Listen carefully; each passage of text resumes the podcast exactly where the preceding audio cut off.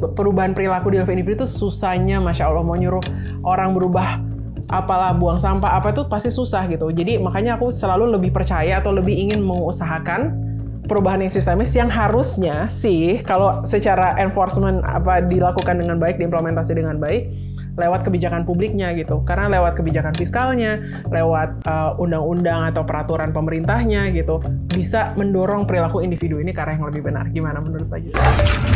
Inilah endgame.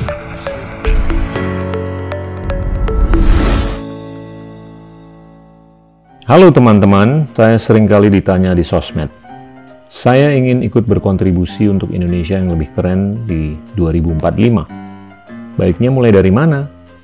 Mungkin salah satu saran saya yaitu belajar public policy.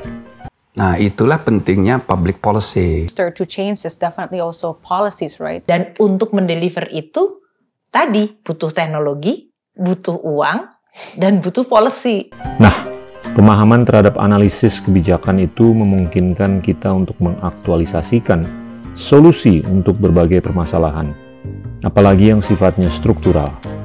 Tidak hanya di pemerintahan, tapi juga di dunia usaha maupun non-profit. Mantan Sekjen P B B Ban Ki-moon, Perdana Menteri Singapura Lee Shin Loong, dan jurnalis Rachel Maddow, semuanya adalah lulusan jurusan Public Policy. S G P P Indonesia, sekolah public policy pertama di Indonesia dengan bahasa pengantar bahasa Inggris, sedang membuka penerimaan mahasiswa untuk batch terbaru. Untuk detail mengenai program dan cara mendaftar, atau sekedar berkonsultasi mengenai rencana karir teman-teman ke depan, hubungi S G P P Indonesia melalui link yang ada di deskripsi. Now back to the show. Halo teman-teman, hari ini kita kedatangan Andita Virseli Utami atau A V U. Seorang ekonom dari World Bank, tapi juga dikenal sebagai founder dari Think Policy. A V U, terima kasih banyak bisa datang. Aku yang makasih udah diajakin ngobrol hari ini. Mungkin yang perlu ditegaskan adalah pandangan Anda hari ini dicatat sebagai pandangan pribadi ya, benar. Bukan pandangan institusional. Pandangan atau yang diundang kelembagaan. Pak Gita. Oke, okay. Cerita dikit deh mengenai latar belakang Anda.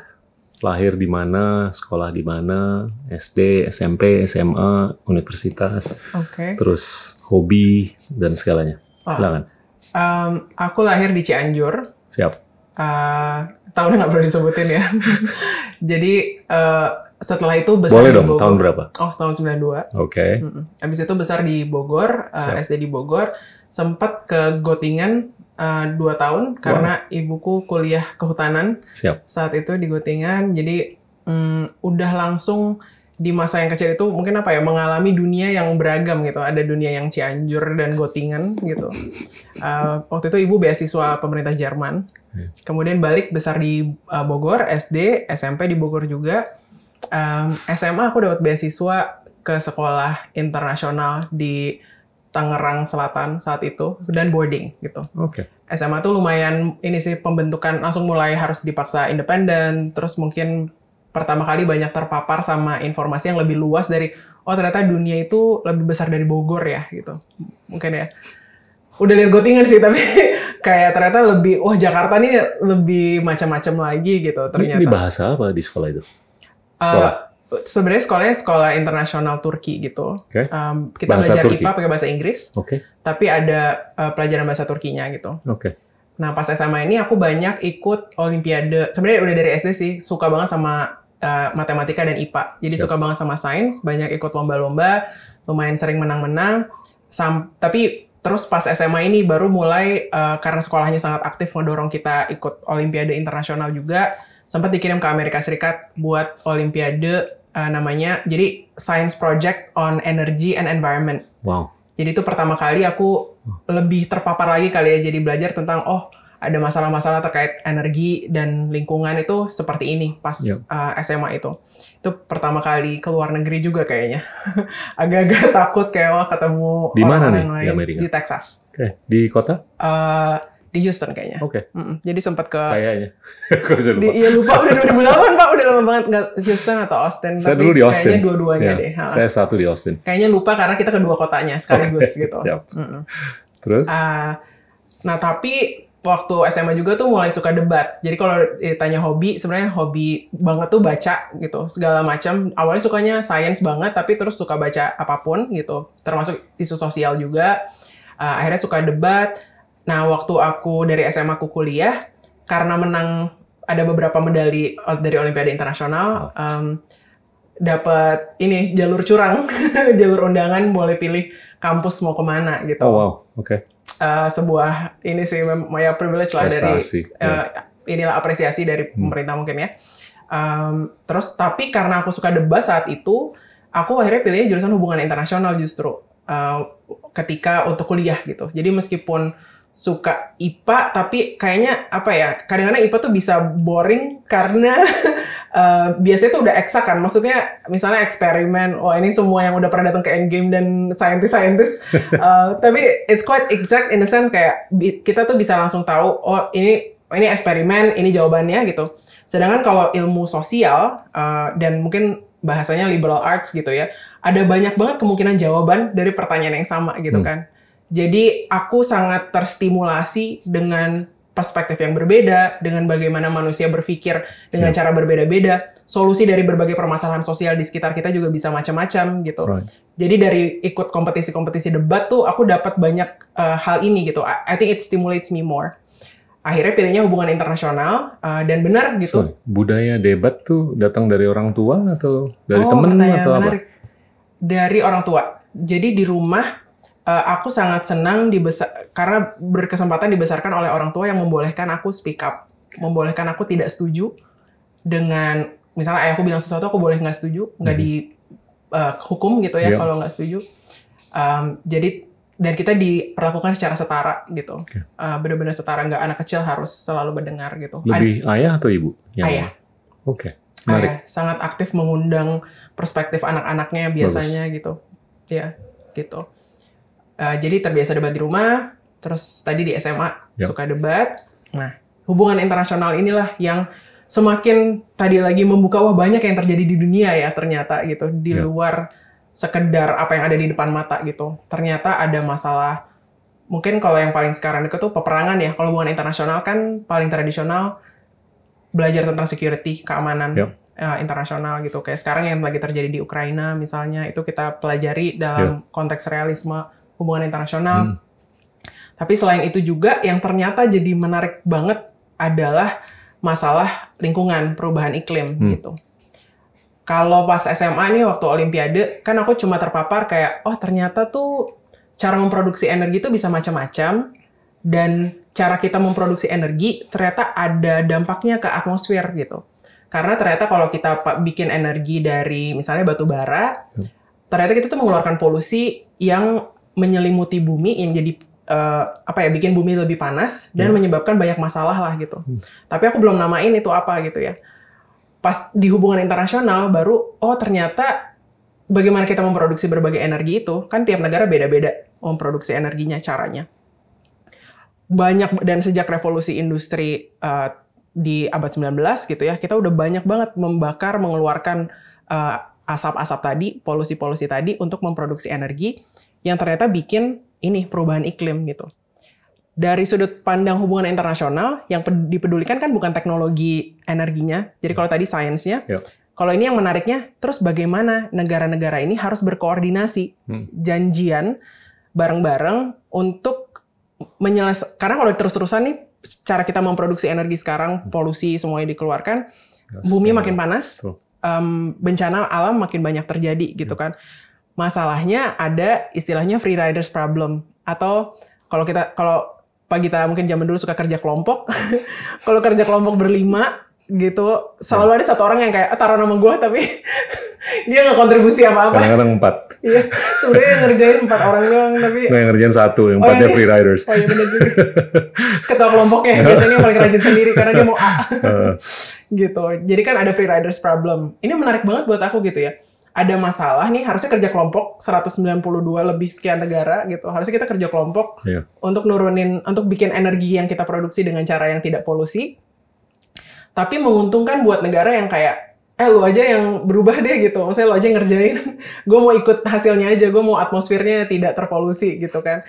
Uh, jadi waktu di H I itu aku tertarik sama perubahan iklim tuh dari sisi itunya wow, gitu. Kayak menarik, secara menarik. dinamika antar negara, hmm. gimana caranya supaya tidak ada uh, coordination failure atau free riders problem ini hmm. gitu kalau istilah uh, ekonominya kemudian.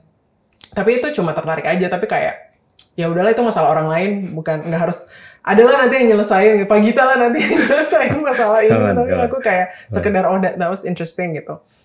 Baru Uh, kemudian aku ketemu sama uh, apa ya teman-teman mungkin ya uh, ada satu orang eh, jadi sebenarnya ini konteksnya uh, hari ini kan Indonesia host G dua puluh yeah.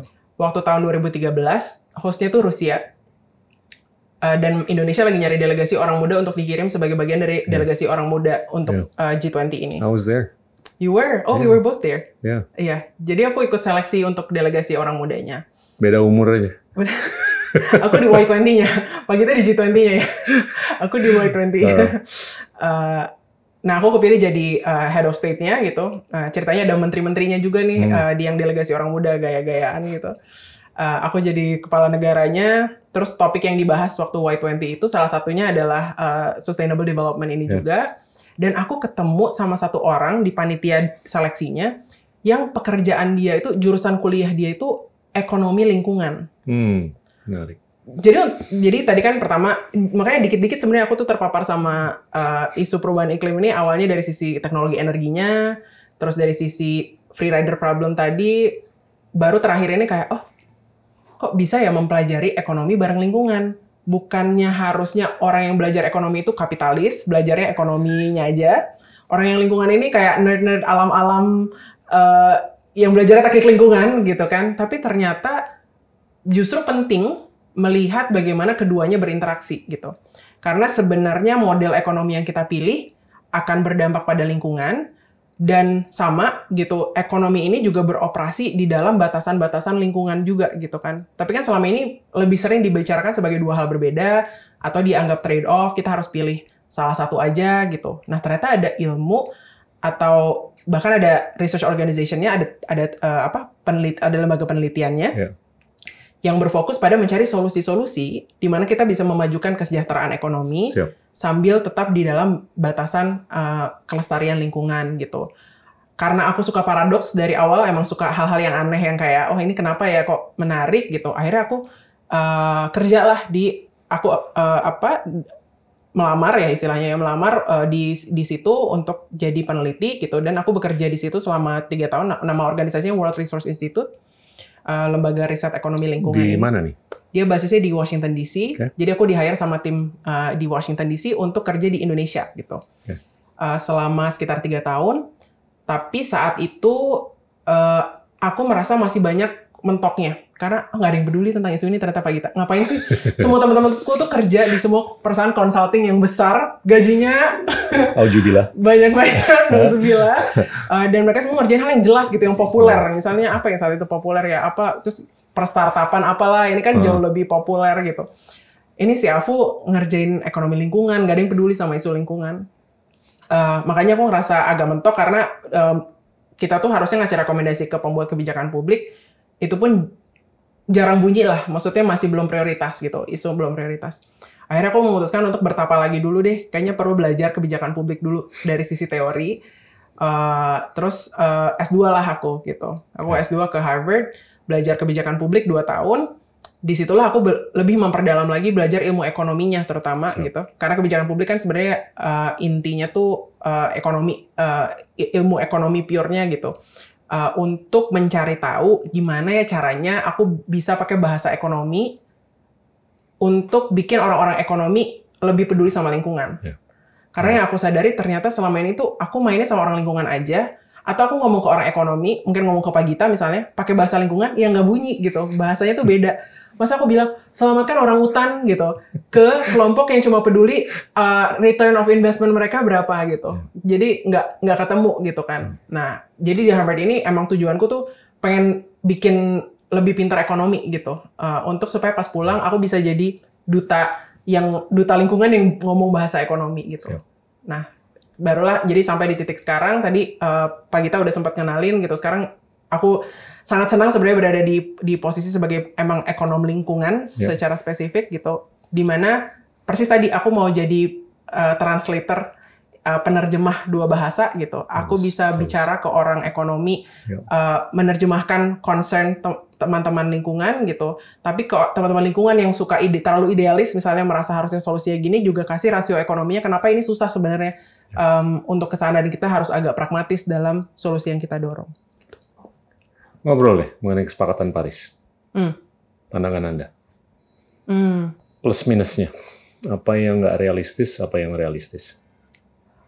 Jadi kesepakatan Paris adalah uh, untuk yang mungkin baru pertama kali dengar yeah. juga, adalah pertama kalinya secara global negara-negara sepakat bahwa semua negara harus kontribusi sesuatu ke masalah perubahan iklim ini. Yeah. Jadi yang masalah tadi apa kerja kelompok tadi, uh, sebelum kesepakatan Paris ada protokol Kyoto, uh, ada kesepakatan-kesepakatan sebelumnya di mana belum sepakat nih bahwa semua orang harus kontribusi gitu kan. Jadi dulu waktu protokol Kyoto misalnya masih ada istilah uh, common but differentiated responsibilities gitu. Jadi uh, kita punya ke, apa apa namanya tanggung jawab bersama, tapi tetap dibedakan berdasarkan dosa historis, aku suka sebutnya, karena dosa ngeluarin polusi yang tadi dibilang di awal itu beda untuk setiap negara kan. Ada yang udah duluan Uh, mengeluarkan emisinya, ada yang baru sekarang mulai maju gitu. Nah, jadi masih dibeda-bedakan, ada negara aneks uh, uh, apa dibagi-bagilah berdasarkan right. kategorinya gitu. Baru fast forward berarti berapa tahun ya? dua ribu lima belas tahun. dua puluh tiga tahun ya berarti ya. Kan Kyoto Protocol sembilan puluh dua. dua ribu lima belas apa? Oh, Kyoto. Uh, Kyoto oh, yeah. dari Kyoto ke pra- uh, yeah. Paris gitu ya. Yeah. Uh, fast forward berapa yeah. uh, dekade? Mm-hmm. Mm. Udah banyak interaksi. Mm. Uh, baru akhirnya negara-negara, oh ya deh, ya udah sekarang kita janjian lah semua orang harus kontribusi ke tugas kelompok kita bersama ini. Yep. Tapi masih baik karena berdasarkan kesukarelaan masing-masing orang. Yep. Jadi tiap negara boleh berkontribusi sesuai punya uangnya berapa lah gitu istilahnya. Uh, itu sebagai sebuah progres menurutku perlu dirayakan. Yep. Karena ya tadi ada kemajuan dari yang tadinya masih tunjuk-tunjukkan gitu, harusnya ya. lo, harusnya lo gitu. Ini akhirnya semua uh, bersepakat.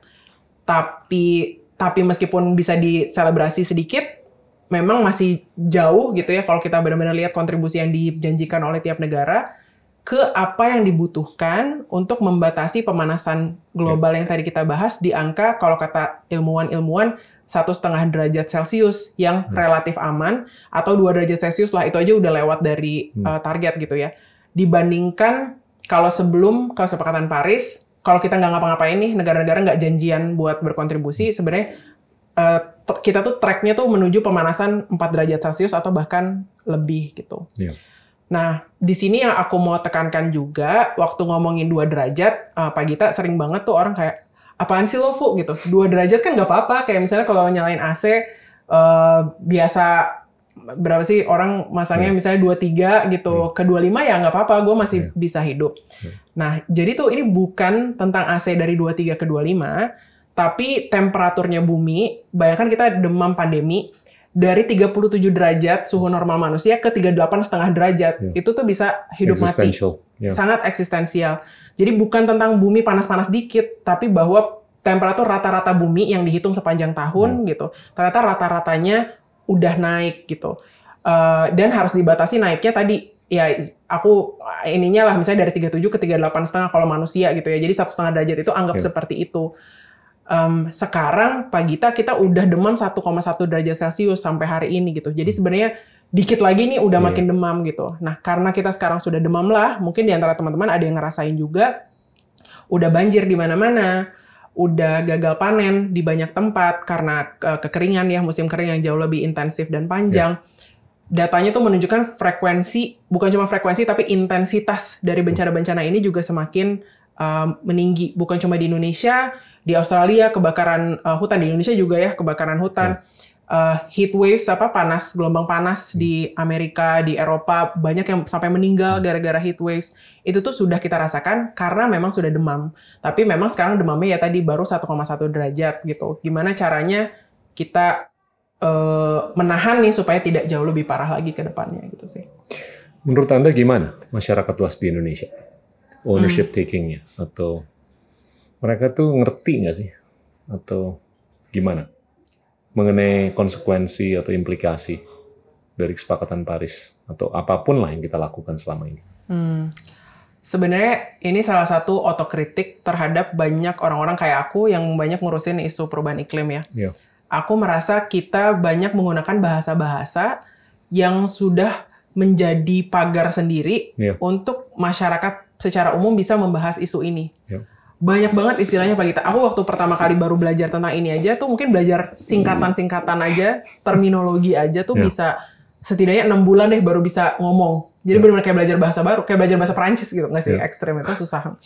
Tapi kayak belajar bahasa baru gitu. Yeah. Ya j- jadi jangan jangankan aku aja harus berupaya berapa bulan untuk belajar terminologi gitu ya. Orang pada umumnya kan yang mau tahu bahkan mau mempelajari tuh udah terlanjur uh, segan atau jadi hmm. dibuat susah untuk membicarakan topik ini yeah. gitu. Kayak hari ini kita ngomongin kesepakatan Paris.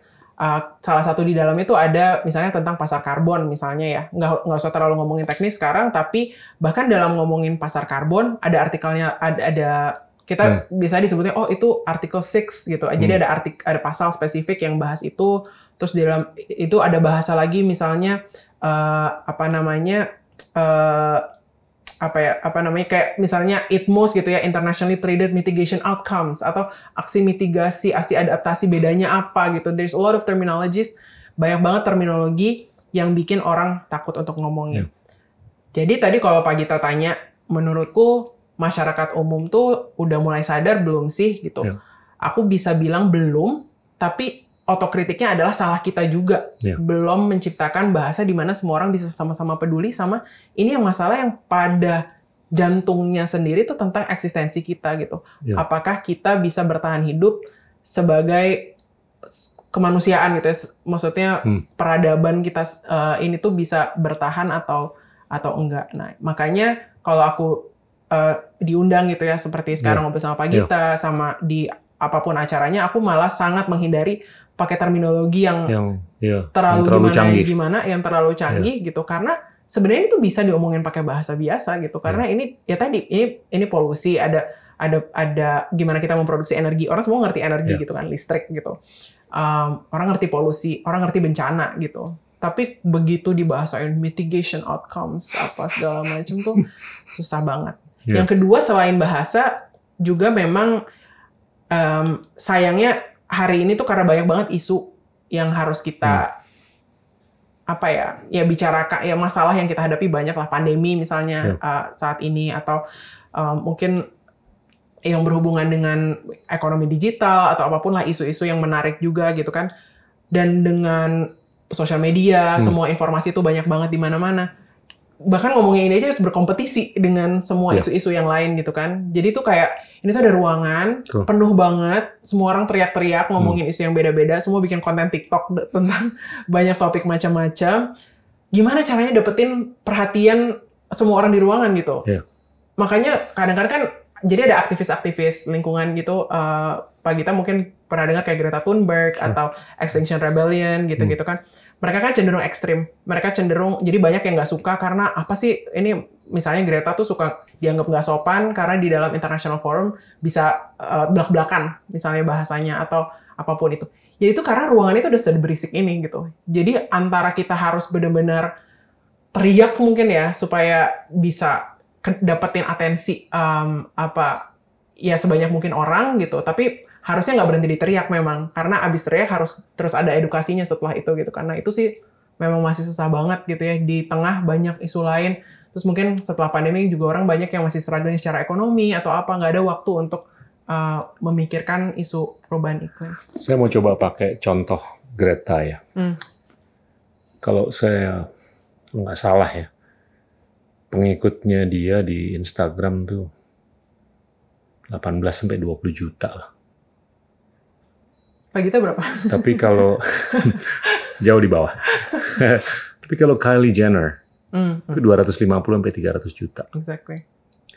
Itu kan dua kubu yang merupakan simbol atau manifestasi dari gaya hidup yang berbeda kan. Mm. Filsafat hidup yang berbeda. Yang satunya sangat carbonizing, yang sang, yang satunya lagi sangat decarbonizing. Mm-hmm. Itu bisa dianggap pulsa kan, mm. dari mm. pola hidup mm. dan persepsi masyarakat luas, generasi anggaplah Z atau yang lebih muda, yeah. mengenai masa depan kita ke yeah. depan. Nah itu realita atau realisme yang kita harus tangkap untuk gimana nih kita harus kerja lebih keras untuk menjembatani kepentingan lingkungan dengan kepentingan yang lain ya, termasuk ekonomi dan lain-lain. How do you, gimana untuk kita bisa mengakselerasi supaya Greta itu popularitasnya atau konsep yang dikedepankan oleh Greta itu sepopuler atau bahkan lebih populer daripada apa yang kita lihat di Kylie Jenner. Iya. Emang susah sih kalau mau realistis ya gitu. Karena saya, saya mungkin ini salah satu pandangan adalah ya. pandangan adalah mungkin urgensi ya. mengenai perubahan iklim mm-hmm. itu belum dirasakan oleh masyarakat luas. Ya kan? Ya. Sehingga Kylie oke-oke aja naik private jet mm-hmm. ngebakar karbon. Atau kemarin terus Jeff Bezos pakai uh, ke luar angkasa. Itu berapa karbonnya dia keluar. Iya, dan pakai apapun lah yang nggak mencerminkan apa ya kebijaksanaan hmm. untuk kepentingan lingkungan hmm. ke depan. Nah itu gimana tuh? Iya, yang masalah urgensi ini sih memang ini. Jadi katanya kita tuh kayak katak di dalam air panas itu, yang iya. panasnya kan pelan-pelan. Iya. Jadi kebanyakan orang nggak sadar ini lagi panas gitu. Nanti toto mateng aja gitu kan. Um, memang persis sih kata kuncinya urgensi gitu. Maksudnya iya. perlu ditekankan bahwa simpelnya waktu kita untuk membatasi demam di satu setengah derajat Celcius itu delapan tahun lagi. Nah, orang akan ngerasa delapan tahun itu waktu yang panjang. Tapi tadi aku bilang Kyoto Protocol itu tahun sembilan puluh dua, ya kan? Dari sembilan puluh dua sampai sekarang aja kita pelan banget benar, melakukan progres. tiga puluh tahun. tiga puluh, tiga puluh ya, tahun. Benar ya, persis tiga puluh tahun gitu. Uh, sama kayak umurku lahir sembilan. Jadi lahir bareng Kyoto Protocol sebenarnya. Uh, apa? Gini loh, kalau kalau saya ngajak, sorry, silakan silakan silakan. Gitu. Terus terus. Iya, maksudnya itu tiga puluh tahun aja wow, pelan banget dan nggak banyak yang kita atau apa yang harusnya terjadi belum berhasil terjadi gitu kan. Sekarang kita cuma punya delapan tahun gitu. Sebenarnya itu urgent. Nah, hari ini masih sering orang ngomongin krisis iklim sebagai sesuatu yang jauh di depan mata gitu hmm. kan. Jadi masih ya udahlah nanti dulu um, kalau tadi kita ngomongin tentang free rider problem, kita juga punya masalah uh, procrastination lah. Kita suka banget procrastinate gitu. Jadi kalau ada isu yang dianggap lebih urgent hari ini, terus krisis iklim dianggap lebih lama kan pasti, ya udah nanti aja. Peduli sih gitu. Sebenarnya kalau ditanyain orang kadang-kadang, jadi ada survei baru-baru ini uh, empat ribu orang muda yang disurvei, lumayan representatif harusnya. Katanya tujuh puluh persen tahu bahwa ada nih masalah uh, namanya perubahan iklim gitu. Atau kerusakan lingkungan lah setidaknya, bahasanya bisa beda-beda. Tapi apakah mereka ngerasa ini urgent, angkanya langsung drop gitu. Jadi tahu, peduli sih gitu sebenarnya, tapi besok deh gitu mikirinnya. Nah sekarang iya. makanya gimana caranya kita tuh mengangkat bencana-bencana yang tadi saya sempat sebutin, um, ya tadi banjir yang udah kita rasakan, bahkan di Jakarta ya, kalau banjir tuh ya memang campuran masalah hmm. infrastruktur dan krisis iklim sih, tapi itu dua-duanya.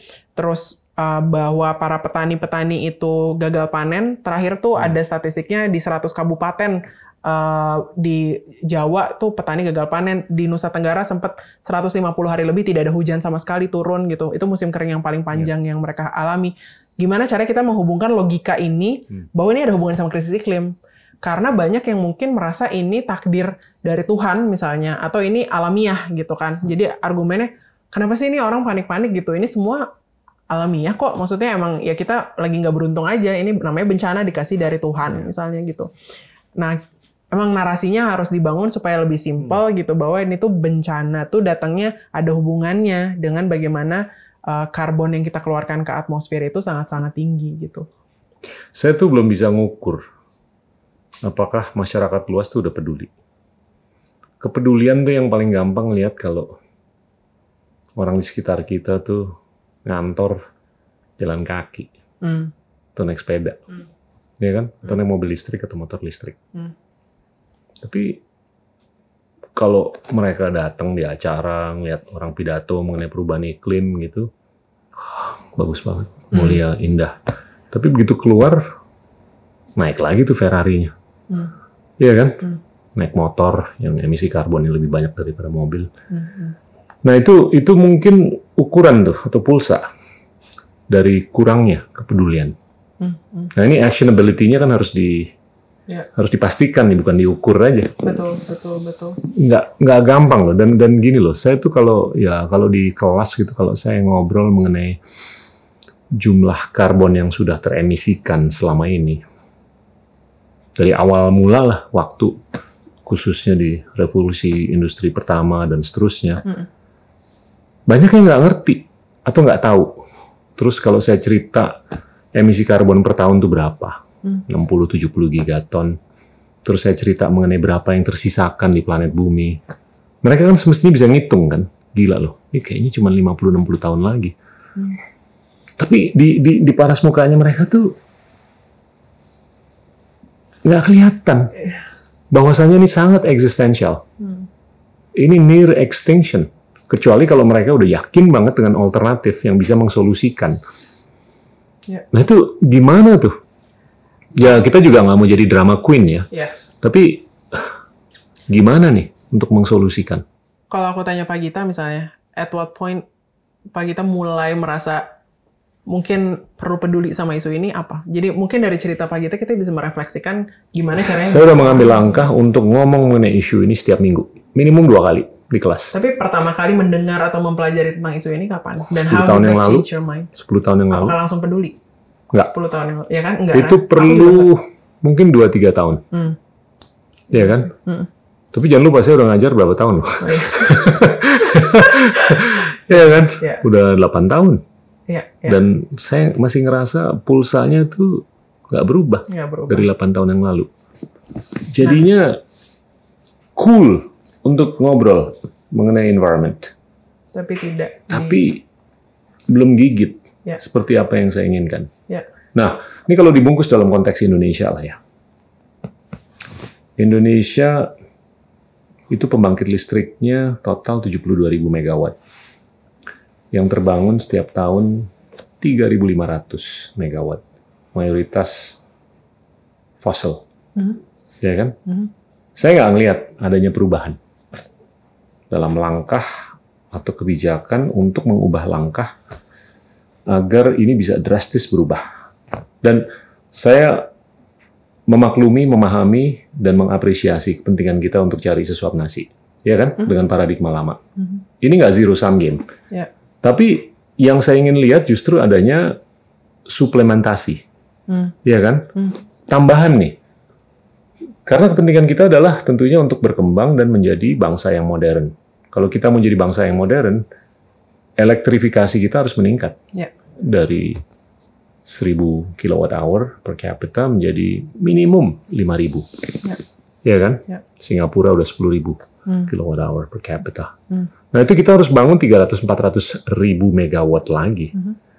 Jadi kalau kita hanya bangun tiga ribu lima ratus per tahun, kita perlu seratus tiga puluh tahun untuk menjadi bangsa yang modern. Hmm. Tapi by that time mungkin fosil udah nggak ada lagi. Ya, yeah. yeah. yeah, kan? Yes. Nah semestinya kalau kita menggunakan logika itu, kita harus ngerasa terpojok kan untuk mencari alternatif. Ya, yeah. yeah, kan? Hmm. Ya yang paling natural adalah tenaga surya. Hmm. Tapi teknologinya belum bisa membuahkan efisiensi dan efektivitas yang dibutuhkan supaya kita bisa scale up hmm. dengan cepat. Hmm. Spotty di beberapa negara, ya. Tapi belum menyeluruh. Ya, ya. Baru-baru ini tuh ada studinya Bappenas, jadi dia um, laporannya Low Carbon Development I-nya apa ya, inisiatif kayaknya kalau hmm. misalnya mau dibaca. Salah satu yang menarik di situ memang dia mengukur uh, cost effectiveness dari al- beberapa alternatif sumber hmm. energi. Dalam konteks Indonesia memang uh, dia hitungnya. Jadi dia perbandingkan misalnya biaya untuk produksi energi dari surya di Indonesia versus di internasional, terus uh, batu bara di Indonesia, terus sumber-sumber lain ya, geotermal dan lain-lainnya juga gitu. Nah, yang ditemukan memang kalau surya internasional gitu, artinya yang tadi spotty di beberapa negara yang sudah berhasil mengcrack teknologi yang lebih murah tadi, mungkin Tiongkok salah satunya, uh, kemudian mungkin Jerman, Jerman. tapi Uh, ya beberapa itu memang su- bisa dibilang sudah kompetitif kalau misalnya dibandingkan batu bara, tapi memang masih dikit apa ya teknologinya yang masih belum tadi nggak bisa diskalkan gitu. Yeah. Produksi tenaga surya di Indonesia lebih mahal, arguably belum kompetitif uh, sama batu bara. Tapi yang menarik Pak Gita adalah dia memperhitungkan juga harga batu bara sekarang itu sebenarnya beneran uh, merepresentasikan actual cost-nya atau enggak gitu. Yeah. Dalam arti Oke, suplai batu baranya mungkin murah, pembangkitnya juga udah ada, jadi tinggal dilanjutin selain pembangkit baru yang dibangun. Um, tapi misalnya fakta bahwa lewat kebijakan uh, D M O itu secara tidak langsung bisa jadi kita mensubsidi juga produksi batu bara gitu. Terus yang kedua, kita juga tidak memperhitungkan biaya dari um, misalnya kesehatan dari polusi udara masyarakat yang tinggal di sekitar pembangkit batu bara tersebut misalnya, yang di uh, di borne oleh di apa? dibebankan kepada masyarakatnya langsung kan, bukan oleh pembangkitnya gitu. Dan yang terakhir yang paling parah dari tadi kita omongin kan sebenarnya biaya karbon, emisi karbonnya oh. gitu. Sekarang secara global sudah ada upaya-upaya untuk mulai menginternalisasi kalau bahasa ekonominya. Jadi yang tadi biaya-biaya tambahan ini kan selama ini tereksternalisasi. Jadi hmm. eksternalitas gitu bahasanya. Nah, gimana caranya kita menginternalisasi itu yang kalau perhitungan uh, misalnya I M F, World Bank hmm. itu ya sekitar empat puluh dolar sampai tujuh puluh lima dolar per ton hmm. yang kalau dimasukkan ke dalam biaya produksi batu bara sebenarnya membuat surya dan yang lain-lain ini kompetitif lah gitu kan. Hmm. Karena ada ya tadi biaya eksternalitas ini yang tidak selama ini kita tidak anggap gitu. Padahal it's very real. People are experiencing it gitu. Uh, ya boleh diargumen kayak Pak gitu.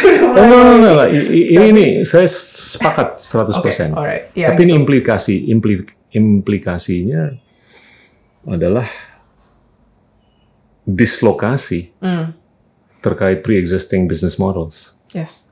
Apakah Bisa kita siap untuk mengambil sikap politik seperti itu? Yes. Ya tentunya tidak lah. Betul. Karena mereka sangat berkontribusi terhadap ekonomi dan nggak segampang itulah mm. untuk mereka terdislokasi. Betul. Tapi mungkin harus dikerangkakan pemikiran ataupun langkah yang mungkin is inkrementalis ke depan. Mm. Tapi bisa mensuplimen, yeah. mengkomplimen, mengsuplant yeah. pre-existing yeah. model. Mm-mm. Dan nah. dengan tenaga surya, atau dengan hidro, geothermal. Atau dengan geothermal. Tapi kalau saya lihat, struktur tarif untuk geothermal juga belum cukup menawan. Mm. Kita bisa komparasikan dengan Filipina, dengan apalagi Jepang, itu mm. mereka bisa puluhan sen per kilowatt, sedangkan di sini aja masih ada delapan sampai dua belas sen, ya itu nggak economically viable dan itu nggak mengincentivize pengusaha untuk berusaha yeah. di sektor seperti itu. Yeah. Tapi kalau saya lihat ada juga satu yang mungkin agak-agak tabu, namanya nuklir, mm. ya kan? Dan saya sih memberanikan diri untuk ngomong hal seperti ini karena kalau saya bandingkan antara Perancis dengan Jerman semenjak Fukushima dua ribu sebelas. Jerman tuh secara sadar mengpivot mm. ke tenaga surya. Mm-hmm. Tapi economics-nya nggak bisa dipertanggungjawabkan. Seperti apa yang dilakukan Perancis. Yang mana mereka berkesinambungan. Mm. Dengan policy atau kerangka kebijakan untuk tetap merangkul nuklir. Mm. Dan nuklir tuh satu, nggak ada emisi karbon sama sekali. Dan scalable. Mm. Nah ini kan kita punya kepentingan untuk menjadi bangsa yang modern. Mm. Kita perlu scale up. Mm. Ya selama teknologi alternatif ini masih defisien atau masih inefisien, ya kenapa nggak pakai aja mm. paradigma yang udah proven? Mm. Tinggal kita solusikan tingkat keamanan dan kenyamanan. Yeah. Ini balik ke yang tadi awal kenapa aku suka debat dan suka H I gitu ya. Karena solusinya tuh memang bisa banyak kan Pak Gita. Yeah. Dan memang bisa didiskusikan banget yang mana yang lebih cost efektif, yang mana yang lebih visible gitu ya. Kita bisa pakai kriteria-kriteria berbeda untuk memprioritaskan.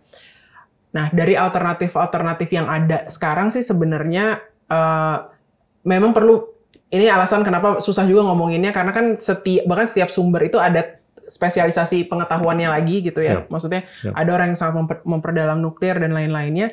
Tapi kalau dari yang aku pelajari saja, again, aku dari ekonominya bukan ahli tek- teknik engineering energi gitu ya. Jadi sama, mungkin sama. salah. Bukan. Ya, betul. Hmm. Tapi misalnya sebenarnya nuklir itu kenapa bisa jadi solusi jangka pendek tapi bisa nggak jangka panjang uh, uh, apa ya efektif? Uh, karena sebenarnya supply buat kan nuklir bisa fisi, bisa fusi gitu ya. Uh, tapi uh, bahan yang untuk di apa ya istilahnya ini ketahuan bukan anak engineering untuk dimasukinnya itu uranium. uh, uh, bisa uranium, hmm. tapi kan ada sumber-sumber lain gitu. Siap. Nah, yang Indonesia punya itu kalau nggak salah supply-nya bahkan cuma kurang dari tiga puluh tahun apa ya. Jadi sebenarnya sangat jangka pendek. Jadi kalau tadi memperhitungkan untuk jadi negara maju butuh sepuluh ribu kilowatt per uh, individu atau lima ribu setidaknya gitu. Uh, ujung-ujungnya bisa jadi kita harus impor apakah itu uranium atau uh, bahan lain apapun yang dipakai untuk nuklirnya gitu. Jadi kalau mau memecahkan masalah uh, kebutuhan energi sekaligus kedaulatan energi dalam hal kita bisa memproduksi sendiri, uranium itu eh sorry ya nuklir ini mungkin tidak paling ideal gitu. Tapi memang semua trade off kan ya, dalam ilmu ekonomi kita belajar semua trade off. Halo teman-teman, terima kasih sudah menjadi teman setia Endgame. Cek rilis terbaru dari Future Narrators Merchandise Collection dan dukung terus misi kami untuk mencari ide-ide terbaik dari narator-narator keren lainnya. Link pemesanan ada di deskripsi. Now back to the show.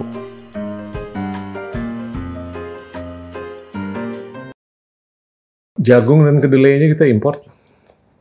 Kalau mau ngomong kedaulatan, nah aku juga nggak, aku nggak, aku nggak nggak anti impor, jadi aku nggak masalah impor. Tapi biasanya orang-orang yang ngomongin ada orang-orang ini, yang ini kan mengenai ini gimana kita kedaulatan. Harus menyelamatkan planet. Betul. Iya kan? Mm. Bukan menyelamatkan provinsi Jawa Barat. Mm. Iya kan? Mm. Ini planet loh. Mm. The stake is too high yep. untuk setiap orang dari tujuh koma delapan miliar yang ada. Mm. Jadinya, ya ini mungkin udah waktunya untuk kita mulai lagi memultilateralisasi percakapan seperti apa yang kita lihat mungkin sampai sepuluh tahun yang lalu, hmm, hmm, ya kan? Hmm. Saya saya bukan direktur pemasaran nuklir, tapi saya saya hanya berpikir secara akademis saja. Ini yeah. gimana nih solusinya? Kalau hmm. kita mau jadi bangsa yang modern, kita harus membangun tiga ratus sampai empat ratus ribu megawatt. Hmm. Untuk mencapai itu, kita harus cari sesuatu yang scalable dan environmentally safe. Hmm. Dan kalau mau ngomong tingkat kecelakaan, tingkat kematian berdasarkan nuklir itu cuma tiga ribu sampai empat ribu per tahun. Tapi kalau fosil tujuh sampai delapan juta per tahun yeah. dikarenakan polusi. Yeah. Makanya kalau fosil kita udah sepakat kan enggak? Yeah. Enggak. Nah, tapi memang di yang alternatifnya ini sih yang butuh banyak diskursus lagi, maksudnya banyak trade-off yeah. yang berbeda karena betul memang misalnya kalaupun ngomongin surya atau geotermal lah, misalnya surya juga meskipun secara teknologi tadi pelan-pelan semakin Um, murah secara biaya, tapi memang ada masalah land use juga misalnya. Karena surya itu tetap harus ditaruh di sebuah lahan. Dimana satu megawatt satu hektar. Gitu. Jadinya mungkin lima tahun, sepuluh tahun lagi mungkin satu hektar bisa tiga sampai lima megawatt. Ya. Tapi Ta- it's a real estate play. Hmm. Apakah ditaruh di tanah atau, atau di, di laut, laut atau di mana? Tapi betul. Ya nggak murah juga kalau ditaruh di laut. Betul. Dan surya misalnya kelebihannya adalah lebih labor intensive. Tuh. Jadi padat karya gitu kan untuk maintenance, untuk pemasangannya, pemeliharaan segala macam. Nah makanya kalau aku sih paradigma aku sendiri dalam mendekati masalah energi ini adalah bukan satu solusi untuk semua gitu. Bisa yeah. jadi sangat spesifik geografis gitu. Jadi bisa jadi tadi ketika kita ngomongin uh, supply energi, uh, kan kebutuhan energi ini juga di Indonesia. Pertama Indonesia negara kepulauan gitu ya. Uh, gapnya tuh bisa beda-beda di masing-masing pulau kebutuhannya. Setahu aku, kita sekarang masih bangun pembangkit batubara di Jawa, padahal Jawa itu udah over sub, over capacity secara kapasitas. Nah sekarang kan pertanyaannya, apa nih potensi yang ada misalnya yeah. di tempat tujuannya Kalimantan, Sulawesi, Papua. Yeah. Uh, apakah mereka misalnya punya banyak uh, lahan atau laut yang bisa dipakai untuk surya, atau uh, tenaga angin, atau mikrohidro gitu. Itu bisa sangat tergantung sama yeah. setup uh, masing-masing uh, yeah. wilayah gitu. Nah sebenarnya kayaknya paradigma ini yang harus didorong, karena saat ini banyak banget yang udah kayak fanatisme gitu loh. Kalau bola, aku nggak ngerti bola, tapi kayak Liverpool gitu, kayak oh harus nuklir atau kayak halur harus geotermal atau harus ini gitu. Padahal kan bisa jadi setiap uh, daerah potensi energi terbarukan ya, ini bisa ini nggak bisa dengan pendekatan kepokoean. Mm-mm. Ini harus dengan pendekatan yang kental dengan keterbukaan. Yes. Iya kan? Jadi harus kita harus curiosity. Iya. Dan saya sih gini loh, kalau kita yang yang harus dijadikan sebagai baseline adalah yang sudah pre-exist. Hmm. Nggak perlu diobok-obok. Ya kan? Supaya inersia politiknya ini bisa dirawat dengan baik. Hmm. Ya kan? Nah, sisanya bonus. Hmm. Dan bahkan mereka yang bermain di situ bisa ikut juga di paradigma baru. Ya. Iya ya. Ya, kan? Jadi enak nih. Iya. Atau kalau mau mengobok-obok yang lama, obok-obok dengan sopan. Dalam arti sekarang tuh kan ada energy transition uh, mechanism nih. Aku mau nanya sih Pak Gita, yeah, yeah. what do you think about it gitu. Tapi sebenarnya menarik gitu bahwa eh, oke. Baik-baik. Tapi ide bahwa kita Nggak, harus le- lebih out. aman baseline-nya adalah okay. jangan diobok-obok. Okay. Ya kan? Cuman cuman tujuh puluh dua ribu megawatt. Mm. Ya kan? Udahlah. Jangan sentuh, kita ngejar empat ratus ribu megawatt. Mm. Ya kan? Mm. Atau tiga ratus tiga puluh ribu megawatt lagi. Mm. Ini harus pakai paradigma baru. Mm. Dan yang dulu main juga bisa ikut mm. di lapangan yeah. yang baru. Mm. Tapi yang baru ini kan bisa angin kek, mm. bisa geothermal kek, mm. bisa solar kek, bisa nuklir kek, bisa mm. macam-macam mm. kan. Mm. Tapi masing-masing tuh ada kelebihan dan ke- kekurangan. Mm. Nah, ini yang harus dicari dan disolusikan dan kerangka kebijakannya tuh harus diarahkan supaya menginsentivize mm. entrepreneurship, yes. bukan mendisinsentivize yeah. entrepreneurship. Yeah. Seakan-akan ini harus diprotek nih. Mm-hmm. Uh, ya kalau kita hanya mau tiga ribu lima ratus per tahun, ya mungkin begitu. Mm-hmm. Tapi kita harus mungkin sepuluh ribu megawatt okay. setahun, mm-hmm. at least, okay. supaya kalau kita mau bangun tiga ratusan ribu lagi, kita bisa mencapai modernisasi atau modernitas dalam tiga puluh tahun saja. Mm-mm. Mm-mm. Nah itu lebih cengli tuh Mm-mm. untuk generasi Z dan yeah. seterusnya. Bisa Kalau kita nggak mengubah, menggame change postur seperti ini, yeah. itu ibarat kata kita memborohkan masa depan Mm-mm. untuk kepentingan convenience hari ini. Mm-mm.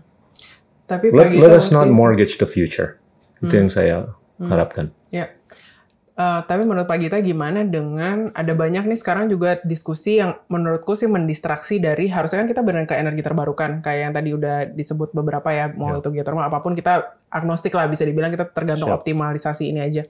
Tapi sekarang tuh ada juga diskusi yang agak distracting ke arah sebenarnya masih tetap batu bara, tapi batu baranya diapa-apain supaya lebih efisien gitu. Jadi digasifikasi, ya itu digasifikasi, di banyak teknologi. Iya. It's distracting, right? Ya. Yeah. Yeah. Tapi distracting kalau pemikiran mengenai ukuran kuenya segitu-segitu aja. Mm. Tapi kalau if we start mm. thinking really big, mm. it's not a distraction. Mm. Iya yeah, kan? Ibarat kata kalau kuenya segini, semutnya banyak, mm. ya gontok-gontokan tuh. Mm-mm. Tapi kalau kuenya digedein, mm. setiap semut dapat. Tapi kalau kuenya digedein kan idealnya emang langsung yang terbarukan aja nggak? Absolutely. Oke. Okay. Jadinya ya lu mau ke coal gasification juga boleh, asal untungnya lebih oke okay aja. Tapi kalau lu di solar, lu di geothermal di sini mungkin juga bisa lebih untung. Ya democratize it. Mm. Selama cengli mm. kebijakannya. Ya, ya, yes. Dan tapi mungkin akhirnya tuh yang akan berpengaruh juga salah satunya tadi ngomongin carbon pricing ya sebelum ini yeah. gitu kan. Sebenarnya ada juga bobot emisinya tetap beda kan. Sebenarnya di antara jadi misalnya gasifikasi coal ini dibandingkan dengan solar atau yang lainnya bisa jadi cengli secara operational cost. Yeah. I'm all for it dan bisa jadi cengli enough bahkan un- bahkan cukup cengli untuk mengkompensasi Uh, emisinya untuk di tempat itu atau apapun itu gitu yes. ya. Nah selama makanya kalau buat aku asterisnya gitu uh, T N C-nya terms and conditions-nya adalah bahwa terinternalisasi biaya karbonnya ini hmm. juga gitu. Jadi Betul. Kalau memang apapun itu sumber energinya asalkan proporsional terhadap Betul. Emisi karbonnya Betul. Dan biaya yang dikeluarkan I'm all for it. Betul, asal apple to apple lah. Ya. Jangan ada hidden cost yes. yang ter selimuti, iya ya kan? Selama nah, eksternalitas kan kalau, apapun ah, yang gitu. Harus ditransparankan, betul, gitu. Hmm. Itu harus cengli kayak begitu. Betul. Jadi itu benar-benar democratizing, ya, ya kan? Ya, ya. Jadi ya, lu pilih aja deh. Pokoknya gue nggak mau lagi subsidi-subsidian. Hmm. Lu pilih yes. model bisnis yang paling keren, membuahkan bottom line yang paling oke okay dan lingkungan oke. Okay. Betul, betul. It's funny that you mention subsidies gitu, karena betul itu sebenarnya salah satu yang bikin betul. Jadi akhirnya distortion, biaya, distraction. It's a distort to the actual price of the co- production cost gitu kan. Betul. Makanya selama semua transparan, sebenarnya ekonomi itu mimpinya gitu kan, semuanya okay. efisien karena sesuai dengan harga seharusnya gitu, sesuai dengan cost-cost yang tereksternalitas tadi udah terinternalisasi. Silakan gitu. Ya. Nah, oke. Okay. Mm. Terus? Tapi jangan lupa, jadi kita dari tadi udah banyak bicara tentang energi nih Pak Gita. Tapi sebenarnya lebih dari setengah emisi Indonesia itu juga datangnya dari uh, sektor lahan sebenarnya. Jadi deforestasi, pengelolaan sumber daya alam, uh, Indonesia ini unik gitu dibandingkan negara lain. Makanya tantangan Indonesia ini agak beda memang dari banyak negara lain. Hmm. Uh, di mana karena Indonesia hutannya masih banyak gitu. Uh, memang akan ada tekanan-tekanan terhadap hutan-hutan ini untuk dikonversi jadi apapun itu gitu kan. Um, memang kalau kita ngelihat ke belakang, dosa historis gitu, yang paling berdosa adalah sawit gitu ya, yang paling banyak membuka uh, hutan-hutan kita jadi uh, perkebunan-perkebunan. Tapi juga ada um, ya urban development aja, jadi banyak kota-kota baru itu juga kan sebenarnya mendorong um, pertanian juga semakin ke daerah luar ya, akhirnya uh, lead to land use change lah, jadi ada perubahan tutupan lahan gitu, um, yang masih tinggi gitu. Nah sekarang boleh kita lihat itu sebagai tantangan. Tapi yang mulai menarik nih paradigmanya juga adalah uh, paradigma bahwa ini kesempatan untuk Indonesia. Karena ada studi yang bilang bahwa sebenarnya target uh, Paris tadi, dua derajat yeah. tadi, hanya bisa tercapai gitu, sepertiganya. Jadi penurunan emisi yang dibutuhkan untuk mencapai tar- target Paris, sepertiganya itu harus datang dari solusi berbasis alam. Yeah. Jadi nature-based climate solutions atau N B S ya singkatannya yeah. gitu. Uh, nah, nature-based climate solutions ini maksudnya apa? Pohon simpelnya yang menyedot uh, karbon dioksida dari udara gitu ya, pohon, mangrove, bakau, uh, terus uh, mangrove, mangrove tuh keren banget. Mangrove keren banget, tinggi hmm. banget ininya potensi penyerapannya hmm. misalnya, terus uh, juga ya gambut lah harus dikelola dengan baik dan seterusnya gitu. Nah, solusi berbasis alam ini biaya produksinya sama kayak tadi kita ngomongin biaya produksi solar beda-beda di negara-negara. Di Indonesia itu bisa rendah karena kita negara yang uh, tropis, kaya setupnya, pokoknya memungkinkan untuk hutan uh, hujan ini bisa ya. bisa tumbuh dengan begitu lebat dan murahnya gitu kan. Ya. Dibandingin, ayo kita coba tanam hutan di negara lain itu pasti ya. lebih mahal. Nah jadi kalau mau dilihat sebagai kesempatan sebenarnya ketika kita tahu secara global nih ya. Indonesia ini kayak supplier, istilahnya kalau pandemi itu vaksin kan global public goods ya. ya. Kita semua butuh vaksin harus ada yang produksi hmm. gitu. Sekarang tuh kalau dalam konteks krisis iklim tuh Indonesia punya public goods uh, yeah. yang sangat penting untuk disuplai ke dunia gitu, yeah. uh, yaitu tadi nature-based climate solutions tadi gitu. Yeah. Elon Musk sempat uh, tweet ya, dia bilang siapa yang bisa nemuin teknologi yang bisa menyerap karbon, carbon capture dari udara, saya kasih investasi sebesar-besarnya. Terus ada yang nge-quote tweet gitu, oh ini di banyak hutan, ini teknologi paling murah nih gitu. Nah tapi sekarang pertanyaannya gimana caranya supaya di bawah, jadi di bawah tadi Paris Agreement tadi tuh ada mekanisme misalnya pasar karbon atau kerjasama internasional karbon supaya pengelolaan uh, sumber daya alam tadi di Indonesia ini bisa dikompensasi juga gitu hmm. oleh negara-negara internasional gitu ya, baik ya. dalam kerangka dosa masa lalu. Jadi silakan bantu Indonesia uh, untuk bayar dosa nih, bantu Indonesia mengelola hutan kita misalnya gitu, maupun dalam kerangka ini tuh bisa jadi solusi uh, rendah biaya gitu ya, cost effective, efektif biaya uh, untuk jadi uh, menyelesaikan masalah krisis iklim. Ya. Nah banyak nih sekarang uh, apa contoh-contoh pilot-pilot project yang udah jalan, terus juga kerangka regulasi yang sudah disiapkan pemerintah Indonesia untuk bisa mendorong apa ya potensi-potensi ini hmm. ke depannya lebih lanjut gitu. Dan private sector bisa terlibat banget gitu yeah. dalam uh, mensuplai, kita sebutnya carbon offset ya. Jadi kalau misalnya intinya misalnya Pak Gita beli lahan, yeah. lahannya ditanamin hutan-hutan, direstorasi hmm. gitu secara uh, uh, praktis yang yang baik, yang memang sesuai hmm. dengan uh, prinsip-prinsip uh, seharusnya seperti apa. Terus uh, nanti kan ada emisi karbon yang diserap dari lahan hmm. tersebut. Nah sekarang tuh ada independent verificators hmm. yang bakal bisa ngecek, oke okay, uh, Pak Gita ternyata lahannya nurunin karbon X ton yeah. gitu. Itu tuh bisa dijual secara yeah. internasional dan kalau kita bikin pasar domestiknya secara domestik juga gitu kan. Uh, ini nih kesempatan yang sebenarnya belum uh, terlalu di-tap gitu. Jadi hmm.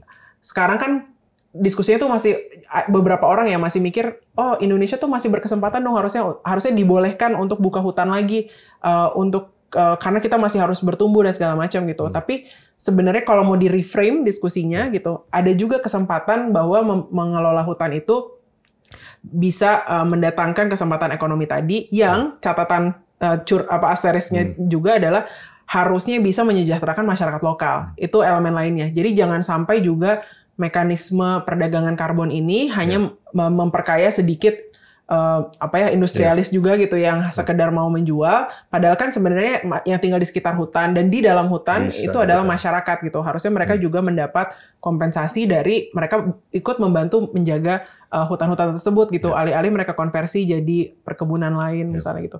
Ini sih yang juga sangat menarik kalau untuk yeah. dikulik lebih lanjut sebagai kesempatan green economy gitu ya istilahnya. Saya optimis terkait dengan upaya apa ya alam. Hmm.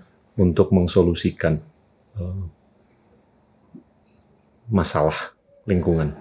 Tapi balik lagi ke kesepakatan Paris, saya nggak terlalu optimis apakah kita bisa mengurangi emisi karbon lima puluh persen di tahun dua ribu tiga puluh. Hmm. Untuk sementara ya, okay. ini episodik. Hmm. Saya untuk sementara lebih berpikir teknologi lebih bisa menjawab daripada hmm. policy, kebijakan. Okay. Ini saya angkat lagi nih. Kita beda. Gak apa-apa. Iya, ini biar seru nih. Karena multilateralisasi ini bisa dibilang agak-agak ada discount.